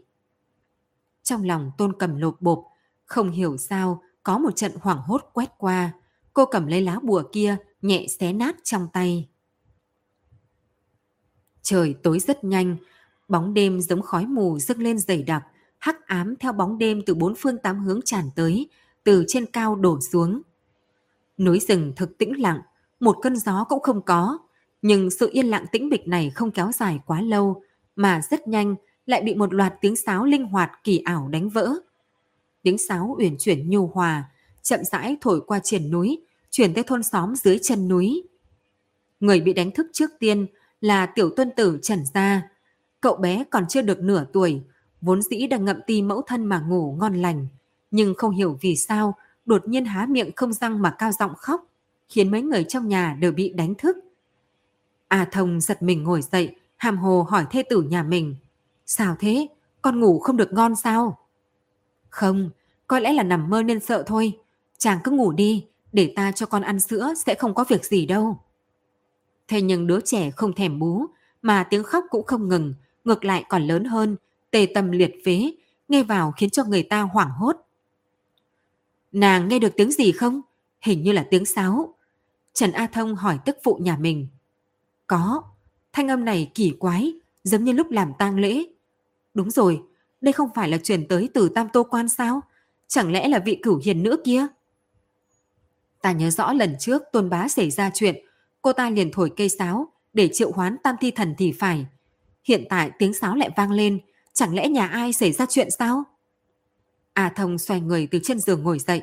Không được, ta phải ra ngoài xem sao, chuyện này thực sự quá tả môn. Y mặc thêm quần áo đi ra cửa viện, lúc này mới phát hiện ở bên ngoài đã tụ tập không ít người. Bọn họ đang vô cùng nghị luận. A Thông tuy nghe không được rõ, nhưng cũng biết bọn họ đang nghị luận chuyện gì.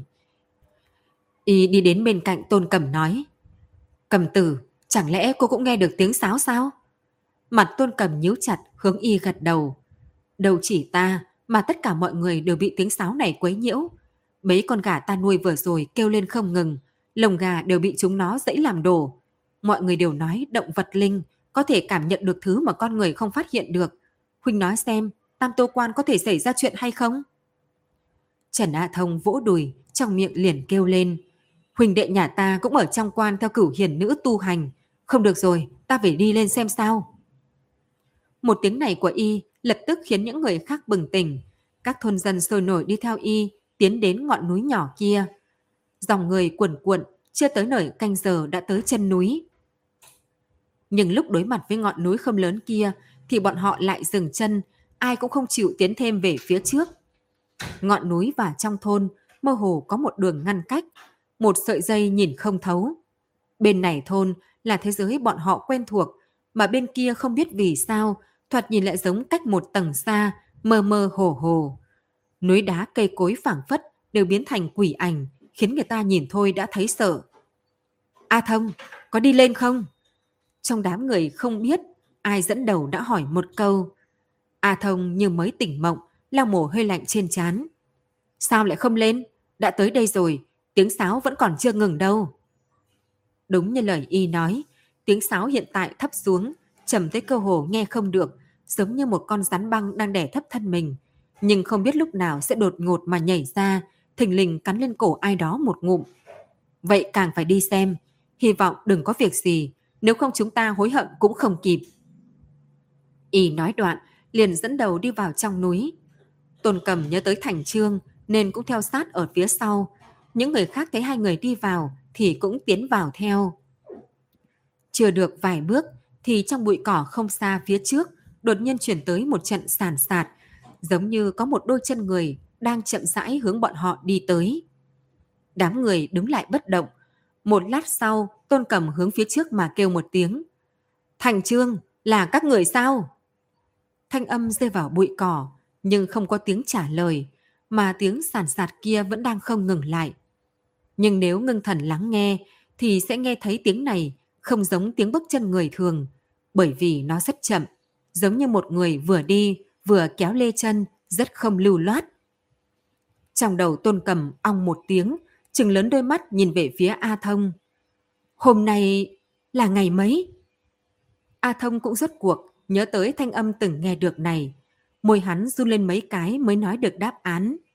Ngày, ngày Canh Thân. Dầm một tiếng, đồ vật trong bụi cỏ rốt cuộc phá trùng vây mà đi ra ngoài. Chúng nó hơi cong, lòng bàn chân mang theo cỏ và bùn đất. Một đoạn đường không dài như chúng đi đến siêu vẹo, chậm rãi đến đám người vây ở xung quanh. Tôn Cầm hét lên một tiếng, đem thân mình tránh ở phía sau A Thông mà y cũng đã cực kỳ sợ hãi. Có điều trên mặt vẫn còn ra vẻ chấn định. Không liên quan, Tam Tô Quan cách nơi này không xa, chúng nó chắc đang bị Cửu Hiền Nữ triệu hồi, một lát nữa sẽ đi ngay. Như muốn chứng thực lời y nói, tiếng sáo từ xa phiêu lại gần, càng lúc càng lớn, càng ngày càng cao vút. Chỉ chốc lát sau, Cửu Hiền Nữ thân khoác đạo bào xuất hiện trong tầm mắt mọi người. Mọi người thấy cô hiện thân thì khẩn trương trong lòng cũng không còn, nhưng mọi người vẫn không nhúc nhích, lẳng lặng mà chờ cô đem Tam Thi triệu đi. Cửu Hiền Nữ đem cây sáo rời khỏi trên môi, ánh mắt trong vắt, chăm chú nhìn các thôn dân trong chốc lát, khóe mắt đôi lông mày kết ra một nụ cười lạnh hơn băng tuyết. Ta đang nghĩ phải tới trong thôn tìm các ngươi, không nghĩ tới các ngươi lại tự mình tìm tới cửa, cũng đỡ việc cho ta. Tôn Cầm nhất thời không hiểu lời này có ý gì. Hiền Nữ, cô tìm chúng ta để làm gì? Ý cười trên mặt Cửu Hiền Nữ đột nhiên mở rộng, càng ngày càng sâu, thấm vào mỗi tấc da thịt của Tôn Cầm. Làm cái gì hả? Làm tế phẩm.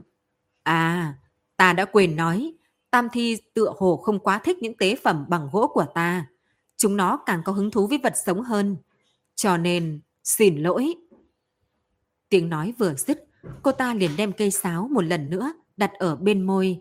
Tiếng sáo lại lần nữa vang lên, phát ra mấy âm thanh cao vút, giống như đang thúc giục, cổ vũ đám Tam Thi nhanh chóng hành động.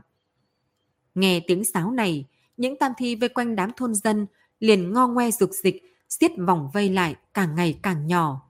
Chân chúng rậm rạp dán ở bên nhau, không lưu lại một khe hở nào. Là ngươi, ngươi lừa chúng ta, ngươi lừa người cả thôn. Tôn Cầm không cam lòng, cao giọng mà hét lên lời cuối. Cửu Hiền Nữ nhìn chằm chằm bụng nhỏ đang nảy thình thịch trong chính mình, ý cười trên khóe môi ngày càng sâu. Các ngươi thấy không, đúng là một hồi thịnh yến nhân gian, không cần co giúp trong cơ thể ta nữa, mau tới cùng đồng bọn của các ngươi hưởng dụng đi. Sao thế, vẫn sợ à? Còn không quên sự kiện kia sao? Ta sớm đã nói nhiều lần rồi, khi đó ta còn niên thiếu vô tri, nhất thời phạm phải sai lầm. Nhiều năm đã qua như vậy, chẳng lẽ các ngươi còn không rõ? Một cái chân run rẩy từ trong bụng Cửu Hiền Nữ bước ra, thật cẩn thận đặt ngón chân trên mặt đất thử vài lần, mới dẫm một bước ra, đem một cái chân còn lại trong cơ thể lôi ra. Cửu Hiền Nữ nhìn chằm chằm bụng mình, đôi mắt trừng thật lớn, làm như không thể tin được mọi thứ trước mắt mình là chân thật. Chúng nó thực sự đã ra ngoài sao? Trải qua trăm năm phong xương, tam thi của mình rốt cuộc cũng đã rời khỏi thân thể, đi vào trong nhân gian. Nước mắt từ khóe mắt nhỏ xuống, dừng trên đạo bào hoa lệ, bị ánh trăng chéo tới lấp lánh. Cô ta ngừng thở, lặng lặng chờ đợi, chờ đợi vận mệnh cuối cùng của mình. Khi một đôi chân cuối cùng thoát khỏi cơ thể, thì Cửu Hiền Nữ chậm rãi đứng dậy, đứng ở sau lưng ba đôi chân đó. Cây sáo chậm rãi rời khỏi môi, được cô ta nắm chặt trong tay, hóa thành một thanh kiếm bạc. Cô ta nhắm mắt lại, tay phải giơ cao, kiếm bạc ở giữa không trung chém ra một nhát rất đẹp. Kết thúc đi, rốt cuộc hết thảy đều kết thúc. Vù! Một trận gió to từ sau lưng thổi tới, khiến tay áo bào to rộng của cô ta bay lên, che khuất khuôn mặt non nớt. Tim cô ta lập tức ngừng đập, máu cả người đều đông lại thành băng, khiến mạch máu như bị căng ra. Sao lại thế được? Mới có một canh giờ thôi mà. Cô ta hoảng loạn, đem tay áo gỡ ra khỏi mặt, nhìn thấy đám tam thi xung quanh thôn dân đều đứng thẳng, sau đó chuyển hướng Tam Tô Quan mà chạy. Lại có một cơn gió nữa, so với cơn gió vừa rồi thì càng mạnh hơn. Đó là tiếng gọi của ký chủ đối với linh hồn, so với lực lượng nào đều mạnh hơn. Đám tam thi sôi nổi, hướng Tam Tô Quan đi đến, bước chân càng nhảy càng nhanh, không dám chỉ hoãn chút nào. Chỉ trong chốc lát, chúng nó đã hóa mà bay lên theo những cơn gió, lả tả cuốn lên những luồng tro bụi, rồi biến mất trong không khí rất lạnh chân thật. Cửu Hiền Nữ cảm thấy bụng trầm xuống, vừa định hành động thì đã không kịp. Tam thi thần của cô ta đã nhập thể, giống hệt đám đồng bạn của mình, không dám chậm trễ nửa điểm. Cô ta đứng thẳng tại chỗ, thật lâu cũng không động đậy, trong đầu lặp lại một ý niệm duy nhất. Là ai? Là ai đã lấy hổ phù trong đạo bào của bọn họ ra? Cho nên sau một canh giờ khiến tam thi quay lại bản thể. Nhưng cô ta rõ ràng đã chuẩn bị hoàn hảo, nửa điểm cũng không có đám nào mà sơ sẩy cơ mà. Chẳng lẽ là hắn? Thân ảnh gầy yếu kia chợt lóe lên trong đầu cô ta. Cô ta không màng tất cả, chạy như bay nhằm hướng Tam Tô Quan, dưới chân giống như đằng vân giáo vũ. Các thôn dân phía sau thấy cô ta phi thân rời đi như một đám mây màu tía thì mới như tỉnh mộng, kêu lên sợ hãi mà chạy xuống chân núi. Cửa lớn của Tam Tô Quan rộng mở, bên trong lại không có một ai. Cửu Hiền Nữ đi đến trong quan, đột nhiên nở nụ cười xì ngốc. Thành Trương à, Thành Trương, là ta đã coi thường ngươi, cho rằng ngươi chỉ là một con ma ốm tay trói gà không chặt. Ai ngờ, cuối cùng lại là ngươi làm hỏng chuyện tốt của ta. Cô ta ngẩng đầu, ánh mắt xuyên thấu qua bóng đêm, hướng về phía xa. Không đúng, chỉ bằng hắn thì sao có thể nhìn thấy được hết thảy? Chắc hẳn sau lưng hắn phải có người khác khởi xướng. Cửu Hiền Nữ hắc hắc cười lạnh hai tiếng, sắc mặt âm trầm giống như yêu mị. Thân mình cô ta nhảy lên, đứng trên đỉnh Tam Tô Quan, ánh mắt sắc bén quét về phía chân núi. Ngươi là ai? Dám ngăn cản con đường thành tiên của ta? Không bằng ra đây tỉ thí với ta một phen. Hôm nay ta nhất định phải đem ngươi bằm thây vạn đoạn, có đến mà không có về. Giọng cô ta thay đổi, không còn ngữ điệu mang tính trẻ con như trước, mà mỗi một chữ đều thê lương sâu nặng, như một bà lão đã qua trăm tuổi. Như để đáp lại lời cô ta, trên đỉnh núi Lăng Vân, cách con sông, có một đạo bạch quang hiện lên. Ngay sau đó, một giọng nói xinh đẹp chuyển đến vào tai cô ta. Yêu đạo, ngươi giết người vô số, còn vọng tưởng tu tiên, quả thực là hoang đường. Hôm nay để ta tiễn ngươi một đoạn đường, chấm dứt nợ máu trăm năm trên tay ngươi. Cửu Hiền Nữ hai mắt đỏ ửng, hiển nhiên đã gần phát điên. Cô ta một lòng muốn báo thù nên động tác vừa nhanh vừa tàn nhẫn. Tay áo bào to rộng vung lên, một con diều gỗ từ tay áo chui ra hướng về núi Lăng Vân bay tới. Miệng nó sắc bén giống như hai mảnh sao mỏng. Yến Nương đứng trên ngọn núi, ánh mắt trong sạch như sương sớm. Cô nhìn thấy con diều gỗ kia gào thét lao xuống từ đỉnh núi thì không chút hoang mang, lấy ra một cái khăn tay tùy thân, nhẹ nhàng ném nó giữa không trung. Khăn tay nở rộ như đóa hoa giữa không trung. Tình vệ từ tâm đóa hoa chui ra, bay lên nghênh địch, cùng con diều kia dây dưa thành hai đám mây xinh đẹp. Chỉ nghe thấy pi một tiếng, diều mộc đột nhiên liều mạng vỗ cánh, nghiêng ngả lảo đảo muốn thoát khỏi tình vệ, liệng vài cái trên không trung rồi thân mình nặng nề lao xuống vực sâu đen tối bên dưới. Cái đuôi bị vỡ của nó nện trên tường của Tam Tô Quan, vỡ thành mấy khúc. Tình vệ đắc ý kêu to hai tiếng, lại một lần nữa trở về lòng bàn tay của Yến Nương, hóa thành một cái khăn tay sinh động như thật. Yến Nương khẽ vuốt lông chim trên khăn tay, miệng mỉa mai nói: "Tu luyện nhiều năm như vậy mà cũng chỉ có chút bản lĩnh này thôi sao? Sư phụ ngươi mà biết thì chẳng phải tức tới độ không làm thần tiên được nữa." Cửu Hiền Nữ liền biến sắc: "Ngươi biết ta là ai?" Yến Nương cười cười: "Lưu Minh An, ngươi không cần không cam lòng như vậy. Tốt xấu gì, hắn cũng giúp ngươi bảo tồn được bộ dáng này, vĩnh viễn không già. Đây chính là việc nhiều người cầu còn không được đâu." Lời này chọc trúng vào chỗ đau của Cửu Hiền Nữ.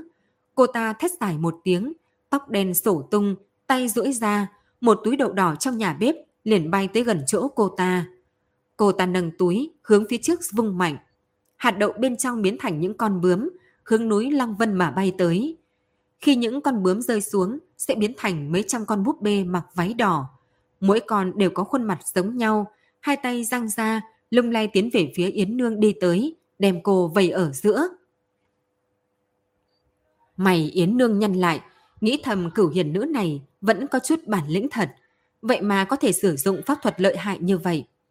Cô không né tránh mà cứ đứng đó, mặc cho đám búp bê kia vây kín người từng tầng một, càng trèo càng cao, từ xa nhìn lại giống như một tòa tháp màu đỏ vô cùng yêu dị.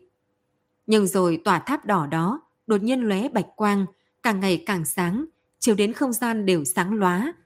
Oành một tiếng, tháp búp bê bắt đầu sụp xuống, một tầng tiếp một tầng, căn cơ không được thì những con ở bên trên cũng đứng không vững.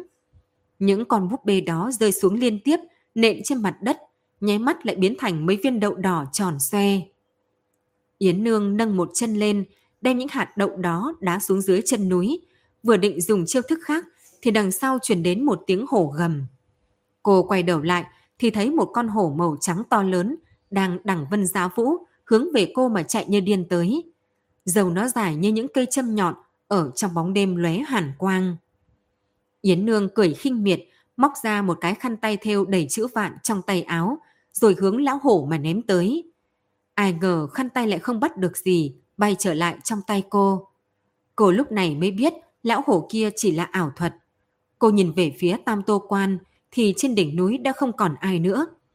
Cô vội vàng đi đến triển núi, đôi mắt xẹt qua cây cối và núi đá, nhưng không tìm được thân ảnh của Cửu Hiền Nữ. Trình Mục Du nhìn đống đất trước mặt, lại nhìn về phía Thành Trương. "Tần Đinh cùng Nguyên Khánh ở chỗ này sao?" Thành Trương gật đầu, phất trần vung lên phía trước, trong miệng nhẹ đọc phù chú. Quả nhiên, một căn phòng nhỏ bằng gạch xanh chậm rãi hiện ra, như ẩn như hiện giữa trời chiều. Sử Kim đẩy cửa, quả nhiên một mùi tanh tưởi ập vào mặt. Y che mũi đi vào trong, một lát sau đi ra nói: "Đại nhân, không sai, thi thể bên trong xác thực là Tần Đinh cùng Nguyên Khánh. Cho nên chuyện Nguyên Khánh phi thăng chỉ là do cô ta bày ra. Cô ta dùng chuyện này để hấp dẫn càng nhiều người tới thủ canh thân. Chờ tam thi ở đêm canh thân tụ tập thì dùng tiếng sáo dẫn dụ chúng vào trong thôn, hưởng dụng trận nhân gian thịnh yến này, rồi mượn đó dẫn dụ tam thi trong cơ thể mình ra." Trình Mục Du lẩm bẩm nói. Thành Trương hành lễ: "Đại nhân, chỉ sợ cô ta giết Nguyên Khánh còn có một nguyên nhân khác. Lúc sinh thời Nguyên Khánh giống như đã phát hiện tam thi của mình chưa trở về cơ thể. Cửu Hiền Nữ sợ hắn tiết lộ bí mật nên mới giết hắn, ngụy trang thành phi thăng. Trình Mục Du vỗ vai Thành Trương một cái, tán dương mà nói: lần này may mắn có người phát hiện ra âm mưu của Cửu Hiền Nữ. Nếu không chúng ta chỉ sợ không cách nào ngăn cản được một hồi tàn sát đại quy mô như vậy. Tiểu nhân có làm gì đâu, chỉ là trong lúc vô tình đem việc cô ta muốn tiểu nhân phơi đống đạo bào nói cho Sử đại ca. Nhưng đại nhân thế mà lại từ chi tiết này đoán ra được Cửu Hiền Nữ đem đầu hổ phù giấu trong đạo bào. Lúc này tiểu nhân cùng Sử đại ca mới có thể nhân lúc cô ta cùng Tam Thi rời đi mà đem đống đạo phù này lấy ra, rồi lại an bài các sư huynh sư tỷ rời khỏi đạo quan. Đại nhân anh minh, tiểu nhân thực sự bội phục. Trình Mục Du xấu hổ cười hai tiếng, quay đầu lại nhìn Yến Nương liếc mắt một cái, giống như nói, ta nào có thần thông quảng đại, sao có thể đoán ra được chuyện đầu hổ phù. Yến Nương cũng không nói nhiều, mà chỉ cười tủm tỉm nhìn Thành Trương. Chỉ sợ vị Trình đại nhân anh minh này của ngươi vẫn còn sót một chút chuyện. Cửu Hiền Nữ kia hẳn là ngay từ đầu đã theo dõi người trong thôn, bởi vì cần có một số lượng người nhất định tới thủ canh thân, nếu không cô ta khả năng cũng không thể dẫn dụ Tam Thi Thần trong người mình đi ra. Cho nên cô ta cần nhiều người tình nguyện, đã để làm như vậy, cô ta phải lựa chọn mục tiêu trước, thông qua người này mà khiến mọi người sùng kính đi theo. Khoan đã, chẳng lẽ Tôn Lão Hán chính là mục tiêu kia sao? Trình Mục Du bừng tỉnh đại ngộ. Không sai, Cửu Hiền Nữ ban đầu chính là đem đầu hổ phù giấu trong quần áo của Tôn Lão Hán, khiến tam thi của ông ta không thể trở về vị trí cũ. Nguyên Khánh là đồ nhi của cô ta, lại là hàng xóm của Tôn gia, nên tự nhiên sẽ tìm cô ta để hỗ trợ. Kể từ đó, cô ta có thể thông qua trận đuổi quỷ này để tới bắt được người. Thành Trương nghe thế vậy thì kinh hãi. Hóa ra chuyện này từ đầu tới cuối đều là âm mưu của cô ta. Nhưng rốt cuộc cô ta là ai? Vì sao lại thần thông như vậy chứ? Trình Mục Du cũng quay đầu. Yến cô nương, cô ta có thể thoát khỏi tay cô thì hẳn không phải đạo cô tầm thường. Hơn nữa dung nhan cô ta vẫn không thay đổi. Điều này thực sự quái dị. Ta cũng rất tò mò về thân phận của cô ta. Yến Nương xoay người, nhìn mặt tường loang lổ của Tam Tô Quan. Đại nhân còn nhớ tên đạo sĩ đắc đạo phi thăng của Nam Đường không? Triệu Nguyên Hòa sao? Cô nói hắn sau khi bước ra Tam Thi thì lệnh cho đồ đệ của mình chém giết Tam Thi, nhờ đó mà phi thăng thành thần. Lưu Minh An chính là đồ đệ của hắn. Phía sau không có động tĩnh, mỗi người đều cả kinh nói không nên lời, nín thở ngưng thần, lẳng lặng chờ đợi cô đem câu chuyện này kể hết. Ta vẫn không biết tên họ cô ta, cho đến khi Sử Kim từ Tam Tô Quan trở về, nói Thành Trương kể cho hắn, Cửu Hiền Nữ tên là Lưu Minh An thì mới ngộ ra. Hóa ra, cô ta chính là vị đồ đệ giúp Triệu Nguyên Hòa chảm giết Tam Thi. Bởi vì Nguyên và Minh là thể hiện cho hai bối phận. Nguyên ở trên, Minh ở dưới, vốn chính là quan hệ thầy trò. Ta lại liên tưởng tới việc Tam Thi của cô ta vô luận thế nào cũng không chịu rời đi, là đoán được thân phận của cô ta.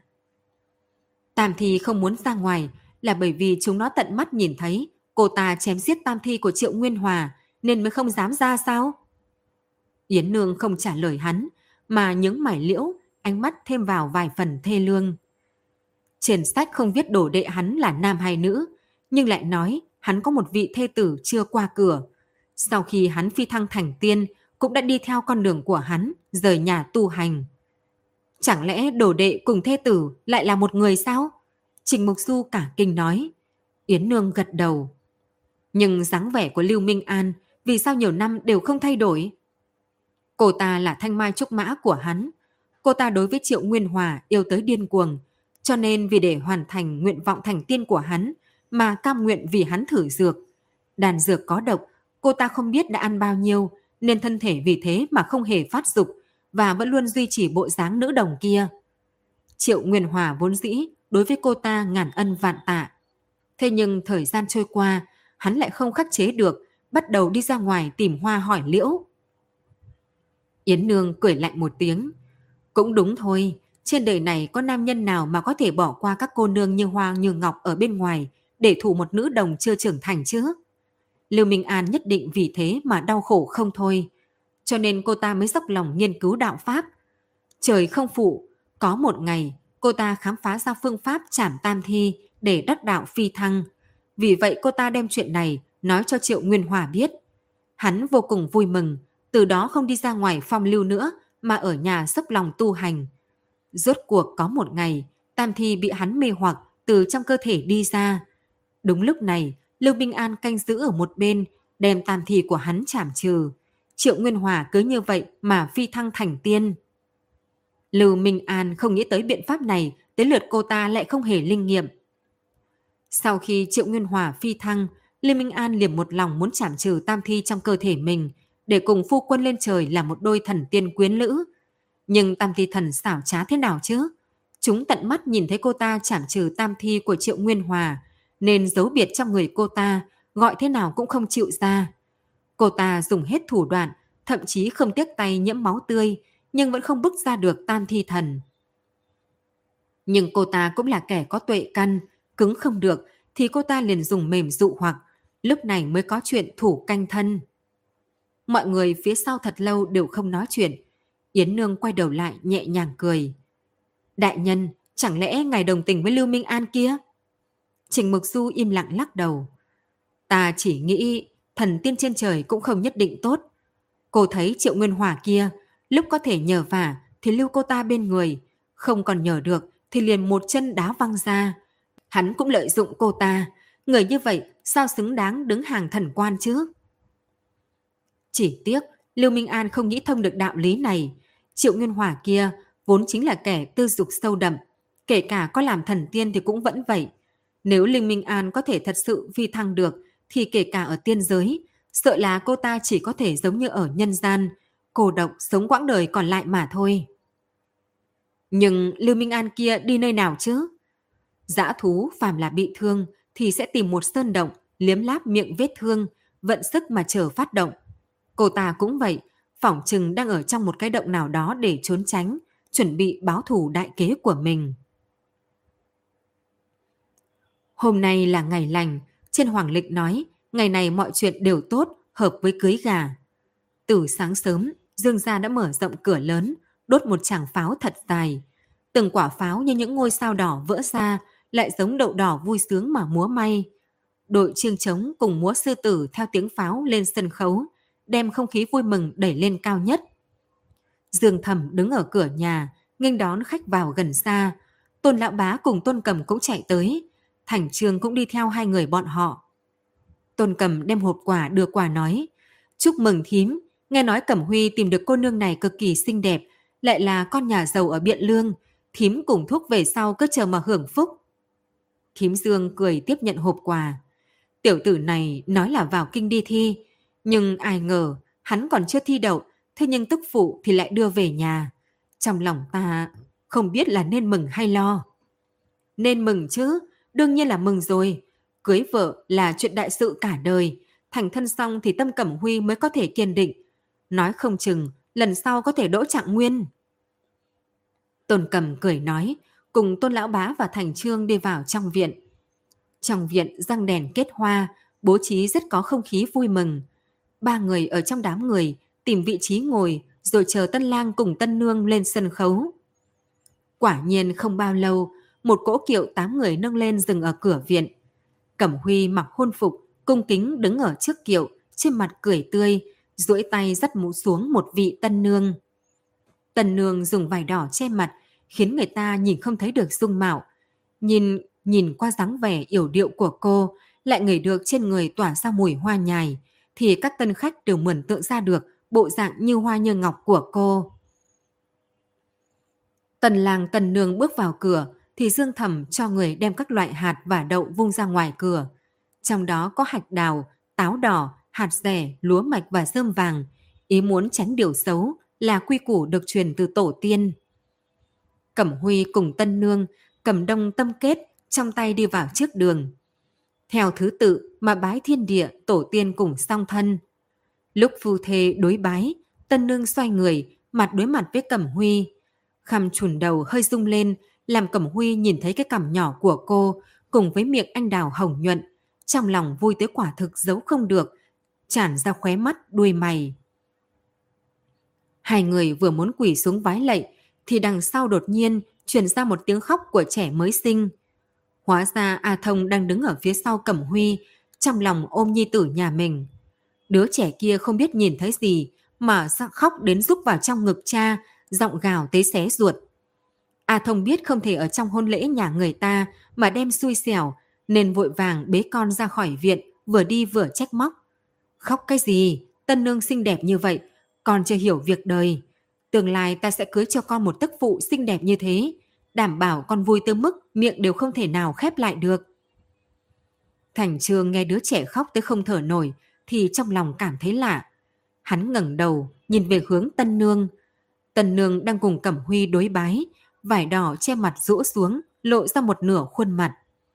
Mặt cô ta rất trắng, giống như bôi rất nhiều phấn. Cái này thì Thành Trương không quá để ý. Hắn vừa định thu hồi ánh mắt thì thình lình liếc thấy mắt cô ta. Trong lòng hắn lột bột một tiếng, lại không tự giác được đứng dậy, ngón tay thẳng tắp chỉ vào tân nương, miệng ê a nửa ngày nhưng một chữ cũng không nói ra được thành lời. Thành Trương, để làm sao vậy? Mau ngồi xuống đi. Tôn Cầm bên cạnh kéo góc áo hắn, muốn đem hắn kéo xuống ngồi lại trên ghế. Lúc này ánh mắt mọi người đều dồn trên mặt tân nương, không biết Thành Trương làm thế là có ý gì. Tỷ, mắt cô ta, mắt cô ta là vẽ ra, giống hệt con diều gỗ của Lưu Minh An. Thành Trương hít một hơi thật sâu, cuối cùng đem một câu đè ở trong ngực nói ra. Lời này tựa như một quả pháo trúc nổ tung trên đất. Sự tình kia còn chưa qua lâu, cái tên Lưu Minh An này hiện giờ vẫn là cấm kỵ trong thôn. Mọi người ngày thường đều chú ý không nhắc tới. Nhưng hiện tại ở tiệc cưới vui mừng như vậy, lại có người không kiêng nể mà nói ra tên này, khiến mọi người không khỏi giật mình. Dương Thẩm nhanh chóng đi tới giảng hòa. Tiểu Cầm, đừng để biểu đệ của con nói bừa. Cẩm Huy nhà ta cùng tức phụ đều không ở trong thôn lúc xảy ra việc, làm sao có liên quan tới yêu đạo kia chứ? Mặt Tôn Cầm đều đỏ lên, một bên xin lỗi, một bên lôi kéo tay áo Thành Trương, muốn đem hắn túm ra khỏi hôn lễ. Đúng lúc này, tân nương đem vải trùm đầu chậm rãi bắt lấy. Động tác cô ta rất kỳ quái, cánh tay núp nâng lên giống như hữu khí vô lực, phảng phất thân thể chỉ là một tầng da, bên trong không có huyết nhục. Lúc nhìn đến mặt tân nương thì Cẩm Huy phát ra một tiếng thét chói tai, rồi ngã về sau ngất lịm. Thành Trương che miệng lại, thân thể cứng còng. Bởi vì tân nương của Cẩm Huy, người mà mọi người đều nghĩ là tiên nữ, thế nhưng chỉ là một mảnh da người. Mặt cô ta trắng bệch như sơn, không phải vì son phấn quá dày, mà vì không có huyết nhục chống đỡ, từ trong ra ngoài đều không có nửa điểm huyết sắc.